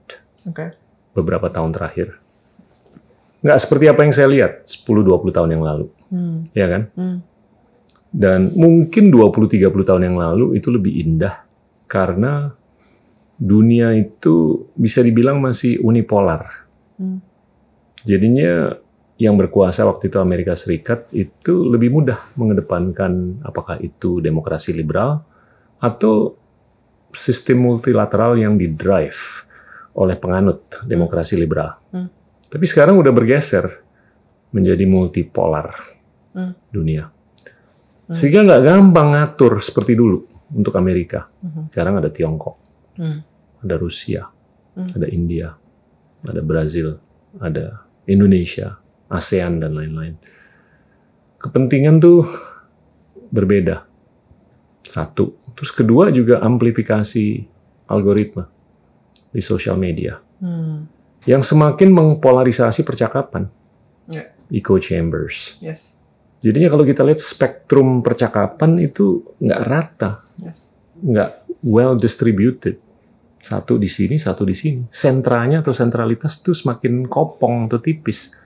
Itu yang mempersulit multilateralisasi. Uh-huh. Dan ini diperkeruh dengan kesenjangan yang meningkat. Uh-huh. Bukan hanya di negara berkembang, tapi negara maju juga. Uh-huh. Gini coefficient ratio udah tiga puluh sembilan sampai lima puluh. Di sini udah high thirties, Amerika, Tiongkok empat puluh delapan, empat puluh sembilan kalau nggak salah. Itu yang mempersulit loh percakapan. Yeah. Kalau di sini neocon, di sini neolib, eh kita harus multilateralisasi nih. Uh, nggak gampang tuh. Ya. Nah, untuk kepentingan menyelamatkan planet, ini perlu undertaking yang sifatnya multilateral. Hmm. Hmm. Hmm. Jadi saya nggak ngelihat. Ya, mungkin untuk sementara orang-orang yang nyentrik seperti Elon Musk, ya. itu yang bisa diharapkan. Hmm. Hmm. Atau mungkin Xi Jinping. Karena dia bisa menyatukan kebijakan atau postur kebijakan. Hmm. Hmm. Hmm. Nah, itu itu yang lebih bisa tuh. Dengan Tesla dan segalanya. Ya, ya, ya, bisa jadi. Jadi bertaruh pada orang-orang gila nyentrik. Yang nyentrik ya bahasanya, yang nyentrik gitu untuk iya. solusi-solusinya. Menarik sih tadi. Jadi mungkin kalau selain dalam konteks multilateralisme ngomongin bagaimana isu-isu tuh sekarang tidak ada sentranya. Sebenarnya kalau ngomongin perubahan iklim tuh dia adalah isu yang cukup interseksional juga. Jadi the beauty of it adalah yang yang indah dari ngomongin krisis iklim sebenarnya kalau nggak pakai kata krisis iklim sama sekali, yeah. it's everywhere already. Betul. Sebenarnya Betul. Kita ngomongin kesenjangan ekonomi misalnya, hmm. itu tuh di dalamnya intrinsik ada krisis iklim. Big Karena time. Kalau ngomongin bencana alam misalnya, dampak ter- tadi kekeringan segala macam itu memper-exacerbate atau memperparah hmm. uh, kesenjangan sebenarnya gitu kan. Kita ngomongin masalah gender gitu. Yeah. Sebenarnya uh, ad- ad- udah ada banyak studi-studi juga yang ngelihat gimana kalau misalnya ibu-ibu masyarakat yang tinggal di sekitar hutan hmm. itu kayak terdampaknya secara beda gitu ya hmm. uh, apa antara yang uh, perempuan dan laki-laki, jadi ada intersectionality ke gender kemana-mana banget gitu sebenarnya. Jadi uh, sekarang butuh kreativitas. Tadi di awal Pak Gita tanya gimana cara dorong urgensi dan biar hmm. orang lebih peduli sama isu ini gitu. Memang butuh kreativitas untuk membicarakan isu ini tidak dengan bahasa yang kita pengen. Emang ini otokritik lagi gitu ya, kebanyakan aktivis-aktivis lingkungan kan pengennya tuh semua orang tuh peduli sama lingkungan tapi pakai bahasa dia aja gitu kan. Uh, nah itu kita harus ekspansi uh, bahasanya pertama. Yang kedua yang urgensi tadi, mungkin benar-benar harus mulai kita visualisasi gitu ya, apa sih yang akan kita rasakan kalau kita gagal menjaga demam bumi ini di level hmm. yang normal gitu. Hmm. Karena kita harus benar-benar bayangin aja gitu ya, udah misalnya uh, sekarang kan banyak um, bahasan milenial-milenial itu harus financially independent, uh, atau sekarang pada uh, ngomong apalah misalnya mikirnya K P R gitu, beli rumah gitu ya. Bayangin K P R uh, masyarakat mungkin kelas menengah pada umumnya dua puluh tahun K P R hmm. gitu. Dalam dua puluh tahun K P R-nya lunas, teman-teman sekalian dua ribu empat puluh rumahnya udah kebeli lunas nih, tapi begitu keluar rumah tuh banjir permanen gitu misalnya, hmm. atau kayak panas banget sampai nggak bisa keluar rumah tanpa hmm. uh, udah pakai A C, A C masih panas udah pula. Udah A C masih tetap panas hmm. misalnya gitu. Uh, dan buat apa kita nabung-nabung? Ini kita Uh, usia produktif itu kan oke okay, sekitar tiga puluh tahun gitu ya, tiga puluh tahun kita bekerja, kita uh, menyimpan uang, nabung, produk investasi segala macam, saham, reksadana biar bisa pas pensiun itu aman, secure secara financial. Tapi ketika planet buminya sudah hancur gitu, maksudnya sudah tidak memungkinkan kita untuk hidup secara livable, hidup mungkin, tapi layak atau tidak hidupnya gitu kan, itu untuk apa gitu. Yeah. Nah jadi kayaknya harus semakin banyak orang yang membahas tentang isu ini secara interseksional, hmm. secara visual, secara uh, urgent hmm. juga, supaya lebih banyak orang yang ngerasa ini tuh isu yang aksesibel dan boleh kita sama-sama pedulikan. Hmm. Uh, aku sangat suka yang uh, pagi kita baca Atomic Habits-nya James Clear ya gitu. Dia bilang kalau or- mau ngajak orang berubah uh, habit gitu, yang paling utama tuh bukan bikin to-do list, bu- bukan bikin goal, tapi ubah identitasnya. It's very beautiful, ubah yeah. identitasnya. Kebanyakan orang tuh takut mengubah identitas jadi environmentalist. Hmm. Aku aja masih nggak berani nyebut diri environmentalist. I'm far from it. Masih naik kendaraan pribadi gitu, masih masih banyak lah uh, apa yang yang memang sulit gitu untuk benar-benar ngelakuin benar-benar hijau, benar-benar bersih, zero emission tuh susah yeah. lah gitu. Yeah. Uh, makanya orang takut untuk ikut terjun dalam isu ini karena takut ngubah identitas yang kayaknya ekstrim ya. Kok yeah. kesannya nih kayak ubah identitas yang uh, jauh banget gitu. Yeah. Makanya aku tuh pengen membentuk mungkin identitas baru nih gitu ya, di mana kita nggak harus sempurna environmentalist. Kita boleh, mungkin aku sebutnya imperfect environmentalist, yeah. atau bahkan nggak harus, bahkan orang efisien aja. Kadang-kadang aku masuknya dari pintu efisiensi yeah. sih. Karena nggak harus hijau, kadang-kadang efisiensi aja kayak just think, misalnya listrik gitu. Uh, pakai elektronik yang lebih efisien, uh, apa sih energy star rate-nya yeah. gitu-gitu, yeah. kan sebenarnya menguntungkan secara ekonomi. Bahkan kalau nggak peduli lingkungan pun, peduli sama tagihan listrik, yeah. uh, itu tuh udah masuk akal gitu. Jalan kaki naik sepeda itu juga secara ekonomi juga masuk akal, kayak save money gitu kan. Atau uh, kalau kita sekarang daur ulang, sebenarnya tuh kalau kita daur ulang sampah kita dapat duit juga. Kalau di Jerman bahkan udah gampang banget ya, masukin botol langsung dapat uang gitu. Nah ini tuh semua sebenarnya nggak harus tentang peduli lingkungan yeah. kok. Sebenarnya cukup dengan kita tuh efisien, yeah. sumber daya yang kita pakai untuk kebahagiaan yang kita hasilkan atau yang kita nikmati itu nggak harus eksesif gitu kan. Kita optimalkan. Nah balik ke uh, tentang bagaimana ayahku uh, mereis aku dulu gitu ya, membesarkan. Sebenarnya kita nggak green, keluarga aku pertama nggak suka baca, juga nggak sangat green, cinta lingkungan, cinta binatang gitu, enggak. Tapi one single core value yang ayahku selalu tanamkan tuh efisiensi. Dia efisien luar biasa, ekstrim. Sampai kita tuh kalau dimarahin tuh pasti berhubungan dengan efisiensi. Kayak misalnya harusnya benda bekas nih masih bisa dipakai, tapi kita beli baru, dia marah banget gitu. Atau harusnya kita nyampe ke tujuan A tuh bisa sambil ada misalnya ada errands, ada ada tiga hal yang harus dilakukan dalam sehari gitu. Harusnya tuh tracknya tuh A dulu baru B baru C biar efisien, tapi aku C dulu baru B salah, dia marah gitu. So my core value, dan kenapa economics uh, yang jadi uh, entry pointku adalah sebenarnya efisiensi gitu. Nggak harus peduli sama lingkungan gitu. Kalau peduli efisiensi aja, mikir tentang pembangkit batu bara tadi gitu, itu nggak efisien aja gitu. Kita harus cari alternatif yang uh, efisien gitu. Makanya uh, ya tadi ngomongin diskursus tuh harus kita apa ya, demokratisasi mungkin kalau bahasanya Pak Gita gitu kan, atau apa bahasanya gitu ya, dibuat supaya lebih banyak orang yang nggak takut buat ngomongin ini, nggak dibikin susah, nggak dibikin tabu, nggak dibikin eksklusif atau elit ya. Gitu.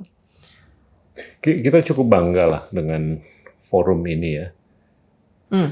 bahwasanya curiosity orang Indonesia itu udah keangkat. Iya kan? Mm-mm. Dan it's it's a step in the right direction. Yeah, you made it happen. Maksudnya yeah, kan? You contributed. Dan to the dan process. Jadi progress tuh sebetulnya kalau kejadian secara inkrementalis juga nggak apa-apa. Hmm. Nggak perlu dahsyat gitu loh. Hmm. Dan saya, saya sepakat banget gitu loh. Do you have to change your identity untuk menjadi environmentalist yang naik perahu gitu ke Sumatera? Ya kan? Ya Greta would do that. Yeah, yeah. Tapi itu lebih untuk membuat statement kan. Yeah. Uh, mungkin nanti ada perahu yang pakai tenaga surya yang kecepatannya juga bisa sama dengan pesawat atau apa mm, gitu loh. Mm. Tapi kita juga harus berpikir untuk mencari efisiensi dan peningkatan produktivitas. Yes. Karena ini harus dibungkus dalam kepentingan kita untuk menjadi bangsa yang keren.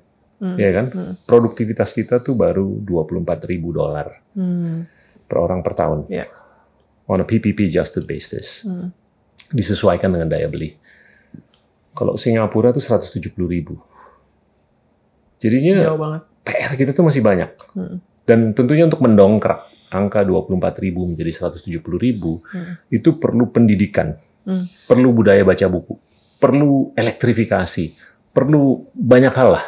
Inklusi keuangan kayak uang beredar, kayak internet penetration, apapun lah.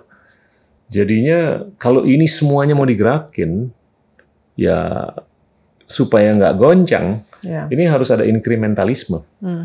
nggak bisa non-inkrementalis perubahannya, mm. Mm. karena kita juga harus bergerak ke depan dengan stabilitas kan, mm. Mm. directionality-nya tuh harus dengan stabilitas. Yeah.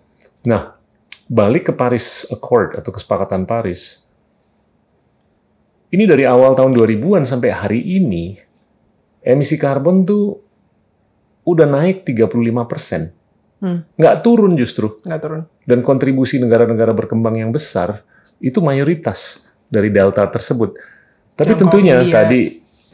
Common and differentiated. Hmm. Ya hmm. harus cengli lah sama kita yang berkembang. Karena kita nggak berkembang dua ratus tahun yang lalu. Tapi hmm. negara maju udah berkembang dari dua ratus tahun yang lalu. Jadi hmm. kita perlulah untuk berkembang. Hmm. Tapi saya lebih optimis tahun dua ribu empat puluh sampai dua ribu lima puluh. Hmm.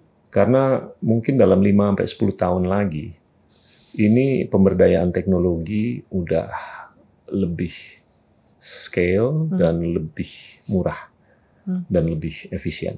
Hmm. Hmm. Hmm. Jadi untuk sementara ya kita doa aja supaya ada sosok-sosok teknolog ya yang bisa nih membuahkan efisiensi yang diinginkan, yang bisa di scale up juga gitu loh. Ya, ya. Tapi menurut Pak Gita, kondisi seperti apa yang bisa mengenable lahirnya teknolog-teknolog seperti itu gitu. Ketika ya misalnya tadi kalau misalnya isunya masih dianggap belum urgent, uh, di, belum ada kalau saya, saya ngelihat di Indonesia loh, sumber dayanya. Ini yang struktural kalau menurut saya pendidikan, ya kan? Okay. Jadinya pendidikan itu yang kental adalah kapasitas berkomunikasi, okay. ya kan? Benar, benar. Kalau orang bisa komunikasi, dia bisa mendidik diri. Hmm. Kalau dia bisa berpendidikan, dia bisa berbudaya. Kalau dia bisa berbudaya, dia bisa ber apa? Ada peradaban, hmm. ya kan? Hmm. Jadinya gimana nih supaya orang di Sorong, di Banda, di Pulau Rote, di Bengkulu itu bisa berkomunikasi dengan siapapun. Jadi keterbukaan itu harus dipastiin dan mereka bisa memiliki akses ke ilmu. Hmm. Dari manapun. Hmm. Problemnya adalah nggak setiap orang seperti Anda yang punya kesempatan hmm. untuk berkomunikasi dan kesempatan untuk beredukasi di tempat edukasi yang keren, ya kan? Hmm. Tapi bukan berarti orang yang di Jember nggak bisa seperti Anda, tapi dia mungkin nggak bisa bahasa Inggris saja. Tapi kalau dia bisa bahasa Inggris, dia bisa nih menjadi beacon untuk komunitasnya di situ, bahkan untuk masyarakat luas di Indonesia. Ya. Nah, mulai dari situ. Jadinya kalau hmm. pendidikan itu di, di, dikedepankan, dia bisa berkomunikasi, bahasa kalau menurut saya itu yang paling penting. Hmm. Aku sepakat sih bahwa yang nomor satunya tuh pendidikan dalam konteks, uh, ya tadi mungkin bahasa dalam konteks komunikasi, tapi juga kalau bahasanya Sabda, kayak pernah kesini juga, tapi dia suka bilang tuh kontainernya, oh enggak, dia suka bilang softwarenya, uh, apa, O S-nya gitu kan. Jadi, no disagreement. Nah tapi setelah itu Pak Gita, bisa jadi teman-teman yang di Jember, di Sorong tadi itu juga butuh kan sebenarnya sumber daya. Artinya untuk mengenable change apapun itu, apakah mereka akhirnya jadi teknolog di lokal gitu, apakah mereka jadi hmm. solusi apapun yang akhirnya mereka bawa, ketika idenya ada, seringkali tuh ide tidak jadi apa-apa karena tidak ada kapital yang mendorong itu. Dia nggak dia nggak bisa dapat modal karena dia nggak bisa bahasa Inggris. Hmm. Sekarang kan modal lebih banyak ada di luar, bukan di dalam negeri. Nah, gimana tuh cara nariknya nah, berarti? Oke, ini agak-agak nyerempet ke ekonomi. Kalau yeah. kita lihat uang beredar di Indonesia, itu hmm. rasionya M dua ya, hmm. itu hanya empat puluh lima persen dari P D B. Hmm. Tapi kalau di negara maju itu seratus dua puluh lima sampai dua ratus lima puluh persen. Right. Dan di tadi itu lima zona Amerika, Inggris, Uni Eropa, Jepang, dan Tiongkok, itu M dua-nya aja minimum ada seratus triliun dolar. Hmm. Dan gimana nih kita bisa mengakses itu? Mm-hmm. Apalagi suku bunga negatif di beberapa tempat, mm-hmm. Jepang dan Uni Eropa. Nah ini kan G dua puluh, kita menjadi tuan rumah. Ini kesempatan yang emas dan luar biasa sekali untuk kita bisa menarasikan, bro, gue lagi butuh duit nih. Mm. Karena teman-teman gue di Rote, Jember, Sorong, dan lain-lain, mm. ini idenya brilian, tapi dia nggak bisa komunikasi sama lo, nih gue terjemahkan nih. Yeah. Ini harus ditempel nih, digosok dengan modal. Mm. Dan itu dikanalin, dikanalisasikan ke narasi-narasi perubahan iklim, mm. Mm. hilirisasi perubahan iklim yang keren gitu loh. Yeah. Dan kalau kita lihat ya F D I di Indonesia per kapita per tahun itu cuma seratus dolar. Mm. Di Thailand, Filipina juga sama seratus dolar. Tapi di Singapura sembilan belas ribu dolar. Wow, ya banget. Staggering mm-hmm. perbedaannya. Mm-hmm. Nah ini kalau menurut saya ini nggak berkorelasi dengan ideologi, right. Ini berkorelasi dengan penegakan hukum.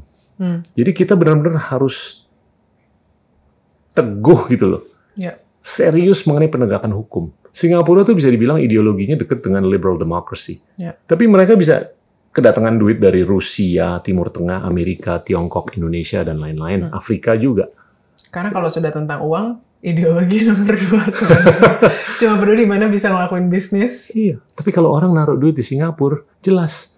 Gue besok mau gue keluarin, bisa. Jalan. Dan kalau posisi hukum gue kuat, oke okay, gue bakal menang. Walaupun posisi ekonomi gue nggak sekuat yang gue lawan. Ya, ya. Tapi kalau di negara-negara lain itu posisi ekonomi yang menentukan posisi hukum. Hmm, hmm, hmm. Negara-negara lain tuh country of lawyers. Kalau Singapura ya. Tuh country of law.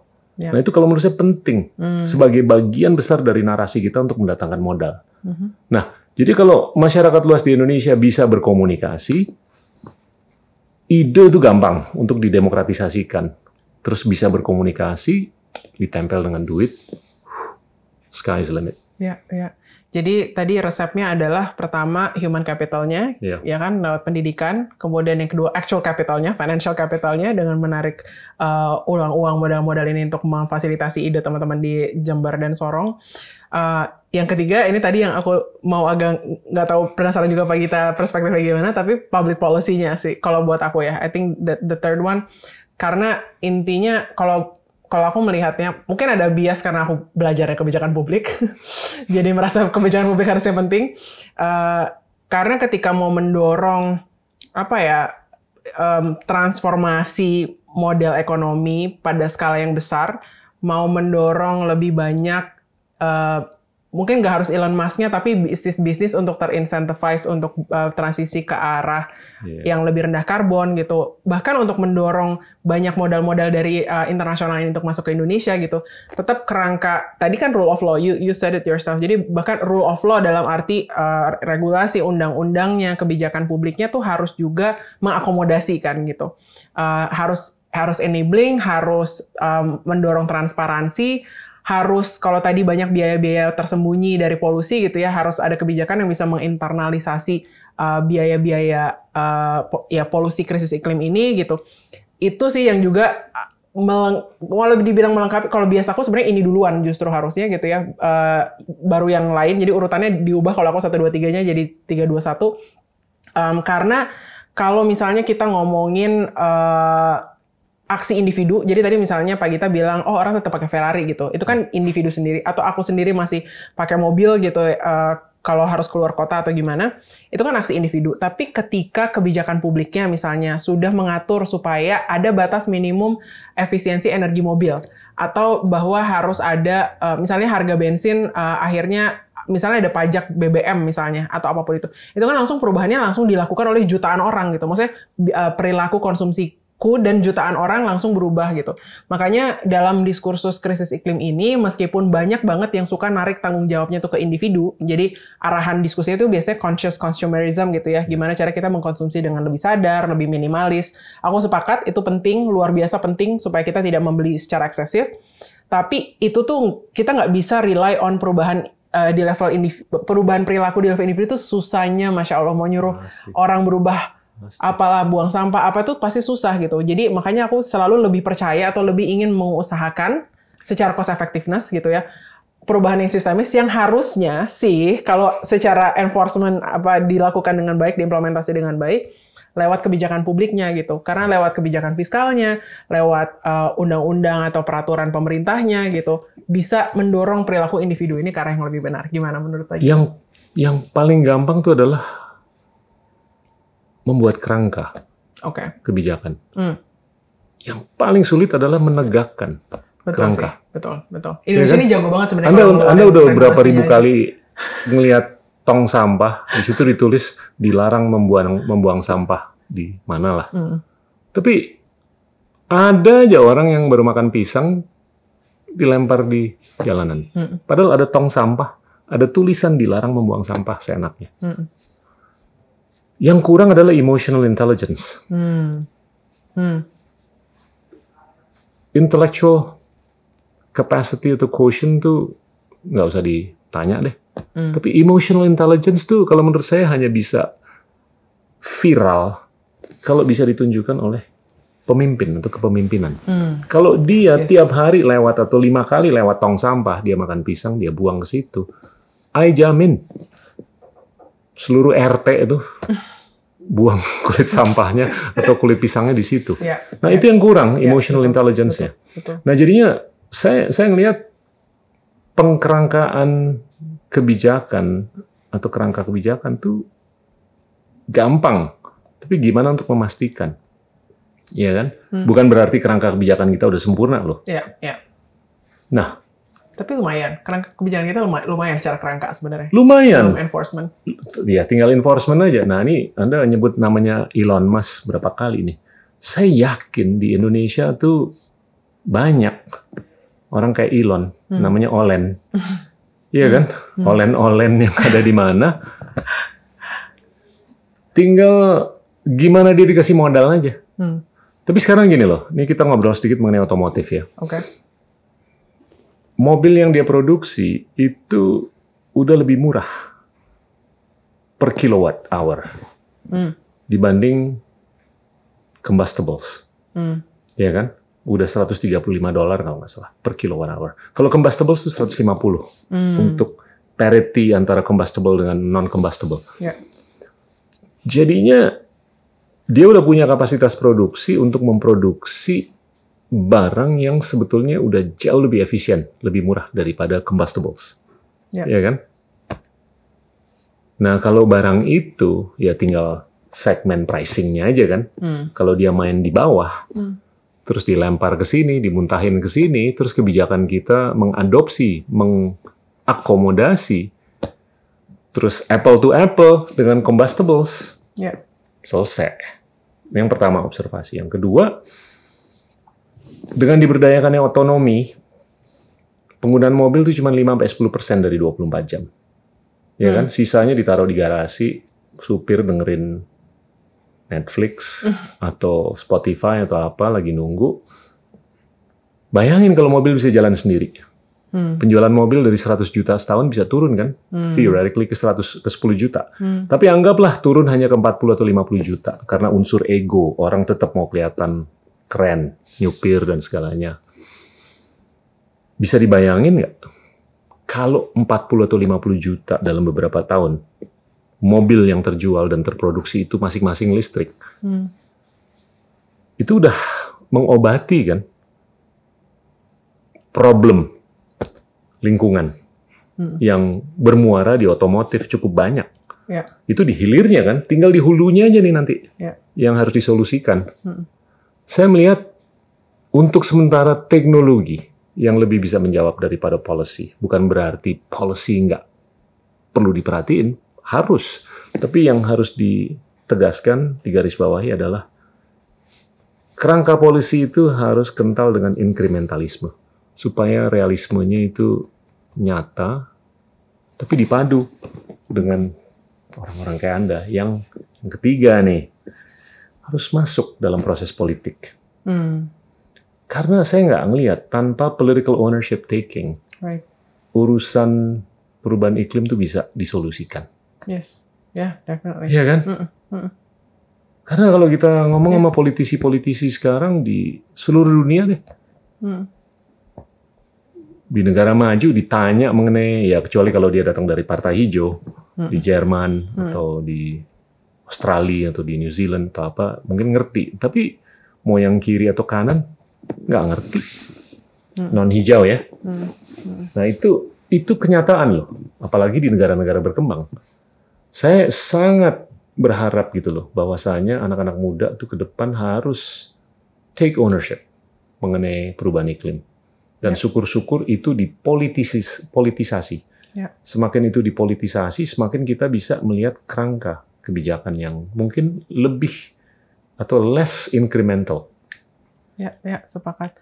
Ini jadi sebenarnya persis senang banget Pak Gita ngomong gitu, karena uh, itu juga salah satu alasannya kenapa aku dan teman-teman mendirikan Think Policy. Siap. Gitu.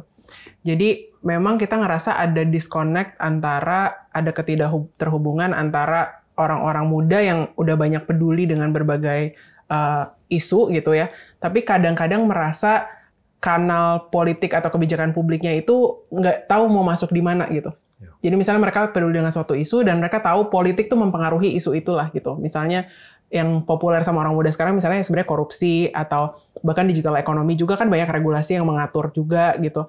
Kemudian ya dalam konteks krisis iklim ini juga gitu. Jadi banyak yang mungkin sudah peduli, mungkin belum critical mass, tapi cukup signifikan lah yang mulai peduli sama berbagai isu. Hmm. Cuma nggak ngerti, nggak ngerti kebijakan publik. Itu tuh kayak uh, kotak hitam yang tidak bisa dimengerti apa sih kebijakan publik itu gitu kan. Uh, nah tadi aku punya uh, tadi ya privilege untuk kebi- memang kuliah kebijakan publik gitu. Yep. Dan aku sangat merasa uh, itu tuh sangat mengubah uh, perspektifku lah tentang apa yang bisa, apa yang mungkin, apa yang tidak mungkin, terus kebijakan publik itu bekerja seperti apa. Akhirnya aku dan beberapa uh, teman juga, banyak yang juga penerima beasiswa L P D P. Uh, jadi ini ada hasilnya dari L P D P gitu. Uh, kita dipelopori di zaman S B Y loh. Ya. L P D P. Mm-mm. Mm-mm. Ya, saya ikut dalam diskusi. Ya? Hmm, tentu. Makasih, mulia, Pak. Mulia banget. Benar, benar. Gila, itu game changing, life changing. Ya, yeah, so life changing, nation changing. Ya, yeah, ya, yeah, definitely. Kita mikir bisa nggak ya kita bikin organisasi yang jadi wadah untuk uh, tadi kita mau mendemokratisasi pengetahuan tentang kebijakan publik yang paling pertama, yang kedua menjadi jembatan untuk orang muda dengan pembuat kebijakan dan juga politisi. Jadi kita lump itu menjadi satu lah ya, termasuk proses uh, apa politik di di D P R juga kita banyak fasilitasi diskusi antara orang muda dengan para pembuat kebijakan gitu. Dan yang terakhir adalah untuk menyediakan informasi ke orang muda juga tentang apa sih yang lagi terjadi di kebijakan publik gitu. Karena balik lagi tadi banyak seringkali apakah itu undang-undang yang sedang dibahas di D P R, rancangan undang-undang yang lagi dibahas gitu yang masuk prolegnas atau apa. Kemudian juga kebijakan yang kadang-kadang teknis itu kan susah untuk dimengerti. Padahal sebenarnya harusnya ada political ownership, tadi harus ada uh, orang-orang mudanya lebih peduli gitu. Sehingga kita pengen jadi itu gitu. Kita ingin memainkan peran itu. Kita bikin sekolah-sekolah kebijakan publik uh, dalam uh, lebih bite size. Jadi bentuknya bootcamp uh, bulanan gitu. Kita adopsi dan kontekstualisasi banyak pengetahuan dari Harvard dan uh, banyak yang, yang lain juga teman-teman belajar kebijakan publik di Oxford atau belajar kebijakan publik di tempat lain. Kita masak jadi kurikulum Indonesia sendiri gitu. Uh, dengan berbagai case study yang Indonesia juga kita buat sebaik mungkin dan senang banget sejauh ini memang uh, apa feedback dari para pesertanya tuh bilang ini relevan banget kurikulumnya dan memudahkan mempelajari kebijakan publik gitu. Sekarang tantangannya sama seperti semua lain adalah bagaimana kita menskalakan ini gitu kan. Yeah. Karena masalah dengan sekolah dan edukasi adalah begitu kita mulai bikin sekolah, ya sekolah satu angkatan berapa sih? Maksudnya setahun berapa sih? Kita tuh maksimal sekarang mungkin kalau kita bikin acara yang karena sekarang dimungkinkan online atau apa gitu ya, dua ribu lah gitu paling satu. Gede banget. itu acara yang kalau paling besar ya, yang benar-benar online, uh, kita buat secara online. Tapi kelas-kelas kecil, misalnya satu kelas, kita batasi empat puluh lah gitu. Terus setahun, let's say kita bisa bikin dua puluh kelas pun, itu kan nggak banyak ya. Maksudnya nggak sampai berapa juta orang.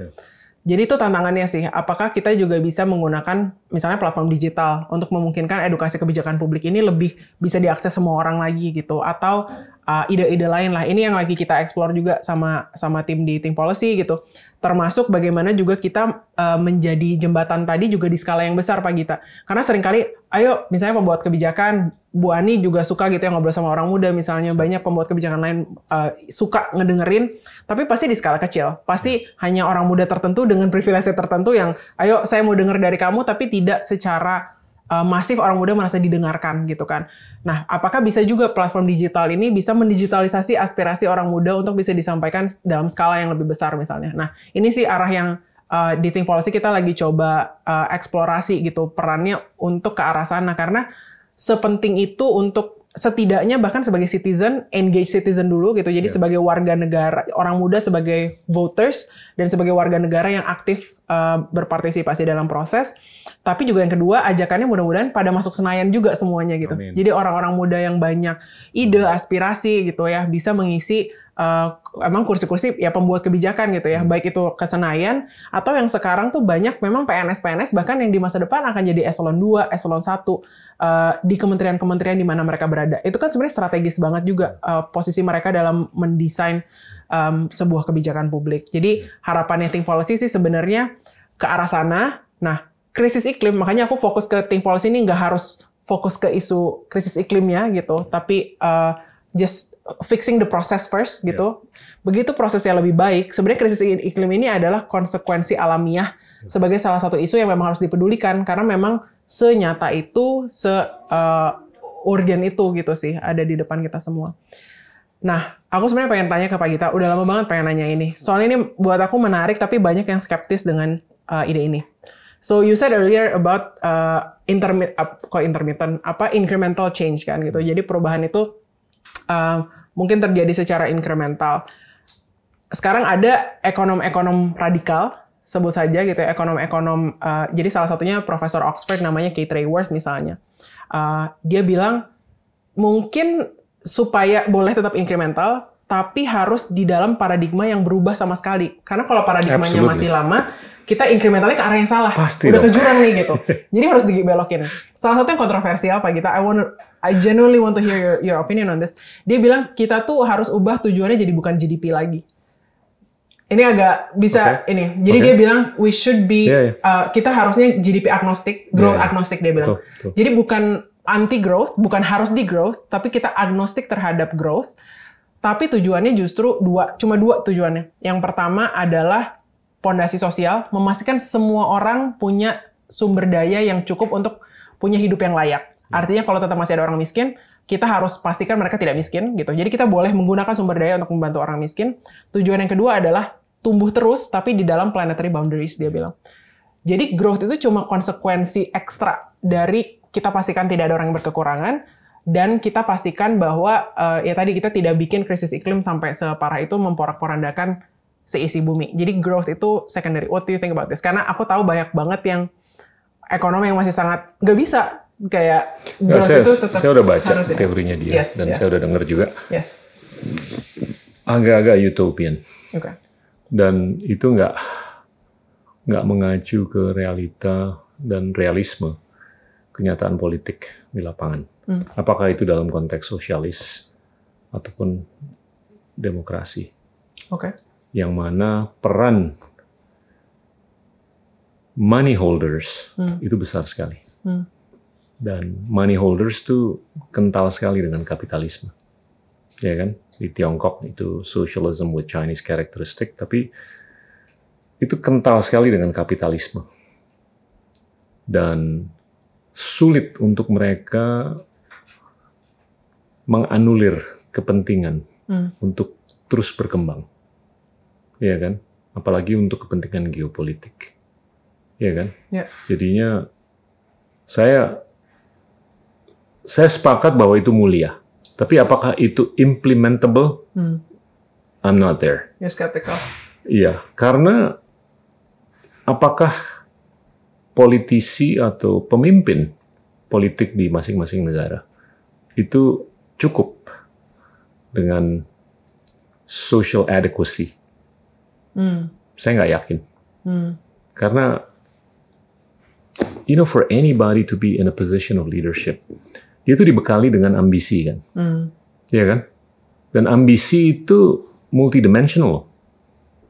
Iya kan? Hmm. Not unidimensional. Hmm. Kalau unidimensional untuk kepentingan sosial aja sih oke. Okay. Okay. Tapi kayaknya economic itu sangat besar bobotnya. Yeah.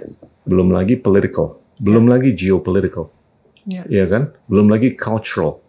Yeah. Nah itu gimana tuh kalau unidimensional, tapi yang lainnya nih dianaktirikan.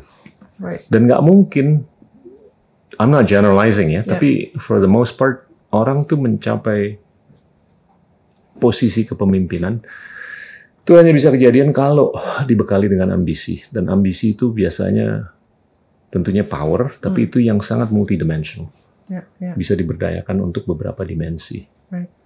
Jadinya agak-agak sulit untuk mengrekonsiliasi hmm. antara teorinya dia dengan kenyataan realita politik yang ada di dunia ini. Ya, ya, ya. Tapi, tapi saya melihat bukan berarti kita nggak bisa mencari keseimbangan ya, ya. Antara G N P garis miring G D P dengan non G D P. Right. Ya kan. Bhutan, I think, is a real manifestation yes, of exactly.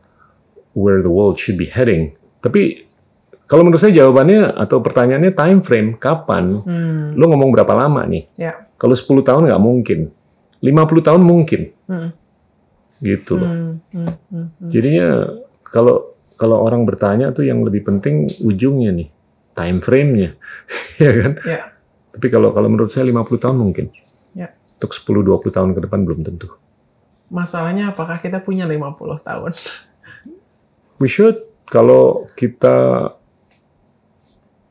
melihat partisipasi anak-anak muda hmm. meningkat lebih banyak. Hmm. Dan anak-anak muda yang berpendidikan abad ke dua puluh satu.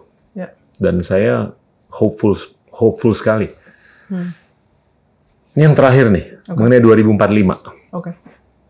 Gimana menurut Anda? Optimis? So-so? Pesimis? Itu dia. Karena lebih banyak orang yang optimis, aku merasa punya moral obligation untuk pesimis. Oke. Okay. Karena kalau banyak orang pesimis, aku optimis untuk menyeimbangkan, ya. Betul. Hmm. Jadi semangatnya gitu. Karena banyak yang sekarang misalnya merasa yang kita lakukan udah cukup. Misalnya Paris Agreement itu udah cukup lah, kita bisa jalan terus gitu kan. Kalau semua orang merasa itu semua cukup, maka kita tidak akan melakukan lebih baik lagi gitu kan. Jadi aku ngerasa perlu jadi perlu jadi anchor gitu. Sama halnya tadi misalnya Donut Economics tadi, teorinya Kate Raworth tadi, mungkin bisa dianggap terlalu utopia, tapi kalau aku ngelihatnya dia adalah anchor supaya yang uh, bagus itu nurani. Jadi untuk narik lebih mendekati. Pasti. It's what where Pasti. You're striving towards gitu. Nggak harus itu, itu realistis. Itu bisikan. Kalau kita lagi lari itu ada bisikan eh yeah. hati-hati. Ya kan? Ya. Gitu. Jadi lebih kayak gitu. Nah, jadi dua ribu empat puluh lima sebenarnya kalau saat ini cenderung pesimis, tapi kalau pertanyaannya if I can paint an optimistic picture, what it would look like gitu. Sebenarnya yang pasti kalau ngomongin model ekonomi gitu ya, gimana caranya kita sudah mulai transisi ke model yang lebih sirkular dan redistributif. That's it. Sebenarnya terjemahanku dari Donut Economics itu, gimana caranya sirkular in, uh, in a sense that untuk memproduksi barang-barang yang kita hari ini produksi, um, kita bisa menggunakan semakin sedikit sumber daya alam, jadi kita efisiensinya tuh hyper efficient. Gimana caranya sampah hal-hal uh, apa residu produksi yang selama ini itu banyak bisa kita putar masuk lagi gitu, apakah itu recycling atau kalau sekarang tuh banyak uh, sudah mulai uh, salah teknologi deh, kita ngomongin teknologi tadi kan ngomongin otomotif ya sebagai contoh circular economy dalam konteks teknologi. Sekarang kan handphone tiap tahun berubah modelnya nih, ada model baru dan setiap tahun berarti kita mengeruk banyak Uh, sumber daya nikel, logam, berbagai logam-logam lah untuk memproduksi uh, handphone-handphone atau laptop-laptop dengan teknologi baru. Aku kan tidak anti teknologi ya, I'm, I, ya if anything kayak ini mempermudah hidup kita semua, jadi aku tidak anti. Tapi kayaknya ada ruang di mana sekarang tuh modelnya, misalnya ada yang mulai membentuk handphone yang modular gitu, di mana Kalau yang lebih canggih kameranya aja, tahun depan kameranya aja yang diganti. Kenapa the entire phone harus berubah gitu? Atau gimana kita bisa recycling uh, apa bahan handphone dari tahun sebelumnya ke yang tahun sekarang dengan lebih baik lagi? Apple sudah mulai begitu. Betul, Apple ya. sudah melakukan uh, itu kan dengan cukup ya memulailah gitu. Uh, nah jadi gimana ini model yang, pemikiran yang seperti ini hmm. di skala yang lebih besar lagi gitu ya untuk semua uh, hal-hal yang yang kita produksi, termasuk tapi uh, yang perlu dipertanyakan juga adalah cukup itu apa ya. gitu, Pak Gita? Nah. Karena kadang-kadang kita konsumsi yeah. secara eksesif gitu, karena kita tidak mendefinisikan cukup gitu, yeah. hanya for the sake of ya karena konsumerisme ini didorong, dianggap sebagai sesuatu yang positif, kita punya baju banyak banget, kita punya segala macam hal banyak gitu, itu kan uh, bisa kita pertanyakan secara filosofis bahkan gitu. Yeah. Jadi punya banyak nggak apa-apa asal efisien tadi, tapi kalau boleh dipertanyakan juga uh, kenapa butuh yang sangat banyak tadi in the first place gitu. Jadi circular economy, yeah. uh, apa first and foremost, so we're a lot more efficient uh, dan diiringi juga dengan karena buminya udah demam dari sekarang. Elemen duanya adalah kita sudah membangun infrastruktur kota-kota, yeah. uh, teknologi-teknologi yang sudah paham tentang resiko bencana iklimnya. Jadi kita sebut itu ketahanan iklim, resilience. Uh, atau adaptasi kalau bahasa teknisnya ya, adaptasi iklim. Jadi the way we build our cities should be different. Jadi memang kota-kota itu harus sudah didesain. Dan ini nggak buruk loh, maksudnya kota-kota yang uh, tahan iklim tuh memang lebih indah gitu. Karena mereka ruang terbuka hijaunya uh, lebih luas, kemana-mana bisa jalan kaki. Uh, memang harus didesain ulang gitu, bagaimana kita uh, memikirkan ruang. Uh, misalnya hari ini tuh karena masalah housing, misalnya orang-orang tuh tinggal di Bodetabek, jauh banget dari Jakarta, emisi tinggi banget karena harus ke Jakarta dulu, terus pulang lagi malamnya. Siap, kenapa harus kayak gini gitu? Kita boleh pertanyakan kan, kenapa kita nggak desain ulang bagaimana kita hidup uh, sehari-hari gitu? Uh, nah jadi dua ribu empat puluh lima gitu ya, kalau boleh membayangkan, kita bisa mendesain ulang the way we live our lives yeah. around low carbon and resilient uh, apa climate resilient yeah. development gitu, di mana kita udah rethink everything. And I think sebenarnya kesempatan untuk desainer-desainer gitu dengan berbagai ide brilian. Ini kesempatan untuk para teknolog-teknolog dengan uh, ide-ide rendah karbonnya, uh, para industrialis energi gitu ya, kesempatan untuk mendorong uh, dan investasi-investasi baru gitu ya, kesempatan-kesempatan seperti ini. Ini semua tuh nggak harus dibicarakan dalam konteks oh kita udah mau sekarat, everything is bad and everything ini. Tapi aku sih mikirnya let's rethink a better world gitu, yang hmm. yang keperubahan iklim atau enggak, emang kita mau hidup yang lebih baik kayak gitu anyway gitu. Saya, saya sepakat bahwa yang low hanging fruit ya, hmm. yang bisa menjawab adalah circularity. Tapi ini akan lebih keren banget ya tesisnya kalau bisa dipastikan bahwa bottom line-nya untuk para industrialis itu menjanjikan. Hmm. Hmm. Karena they will be the brand ambassadors, right. bukan desainernya aja. Right. Tapi itu juga harus dipadu dengan sosok-sosok yang emotional intelligence-nya tinggi. Dan tadi saya udah sedikit ya ngobrol hmm. mengenai begitu banyaknya sosok-sosok pemimpin itu yang nggak memiliki emotional intelligence untuk menunjukkan contoh yang baik, hmm. menggunakan produk, barang, jasa, apapun lah hmm. yang sirkular sifatnya. Hmm. Tapi kalau desainernya itu bisa mempromosikan sesuatu yang cool banget, terus industrialisnya bisa mendapatkan keuntungan yang berarti, hmm. terus sosok pemimpinnya juga bisa memiliki emotional intelligence yang memadai, ya. Jadi itu barang. Ya, ya kan? Hmm. Di mana nyarinya Pak Gita? Orang-orang I'm looking at her. I'm looking at her. I think too. Tapi we need more of ini kan. Iya. Tapi saya tuh bangga lah dengan apa yang Anda lakukan dan viralkan aja apa yang Anda lakukan supaya lebih banyak A F U di seluruh tiga puluh empat provinsi dan di Indonesia. Dan lebih banyak kita wiryawan. Ada lagi A F U? Thank you. Ah, enggak kayaknya. Sudah disampaikan semua. Sudah ya. Thank you banget loh. Aku yeah. yang terima Saya kasih. Datang. Seru banget diskusinya sama kita. Oke. Okay. Teman-teman, itulah A F U. Ekonom lingkungan. Terima kasih. Inilah Endgame.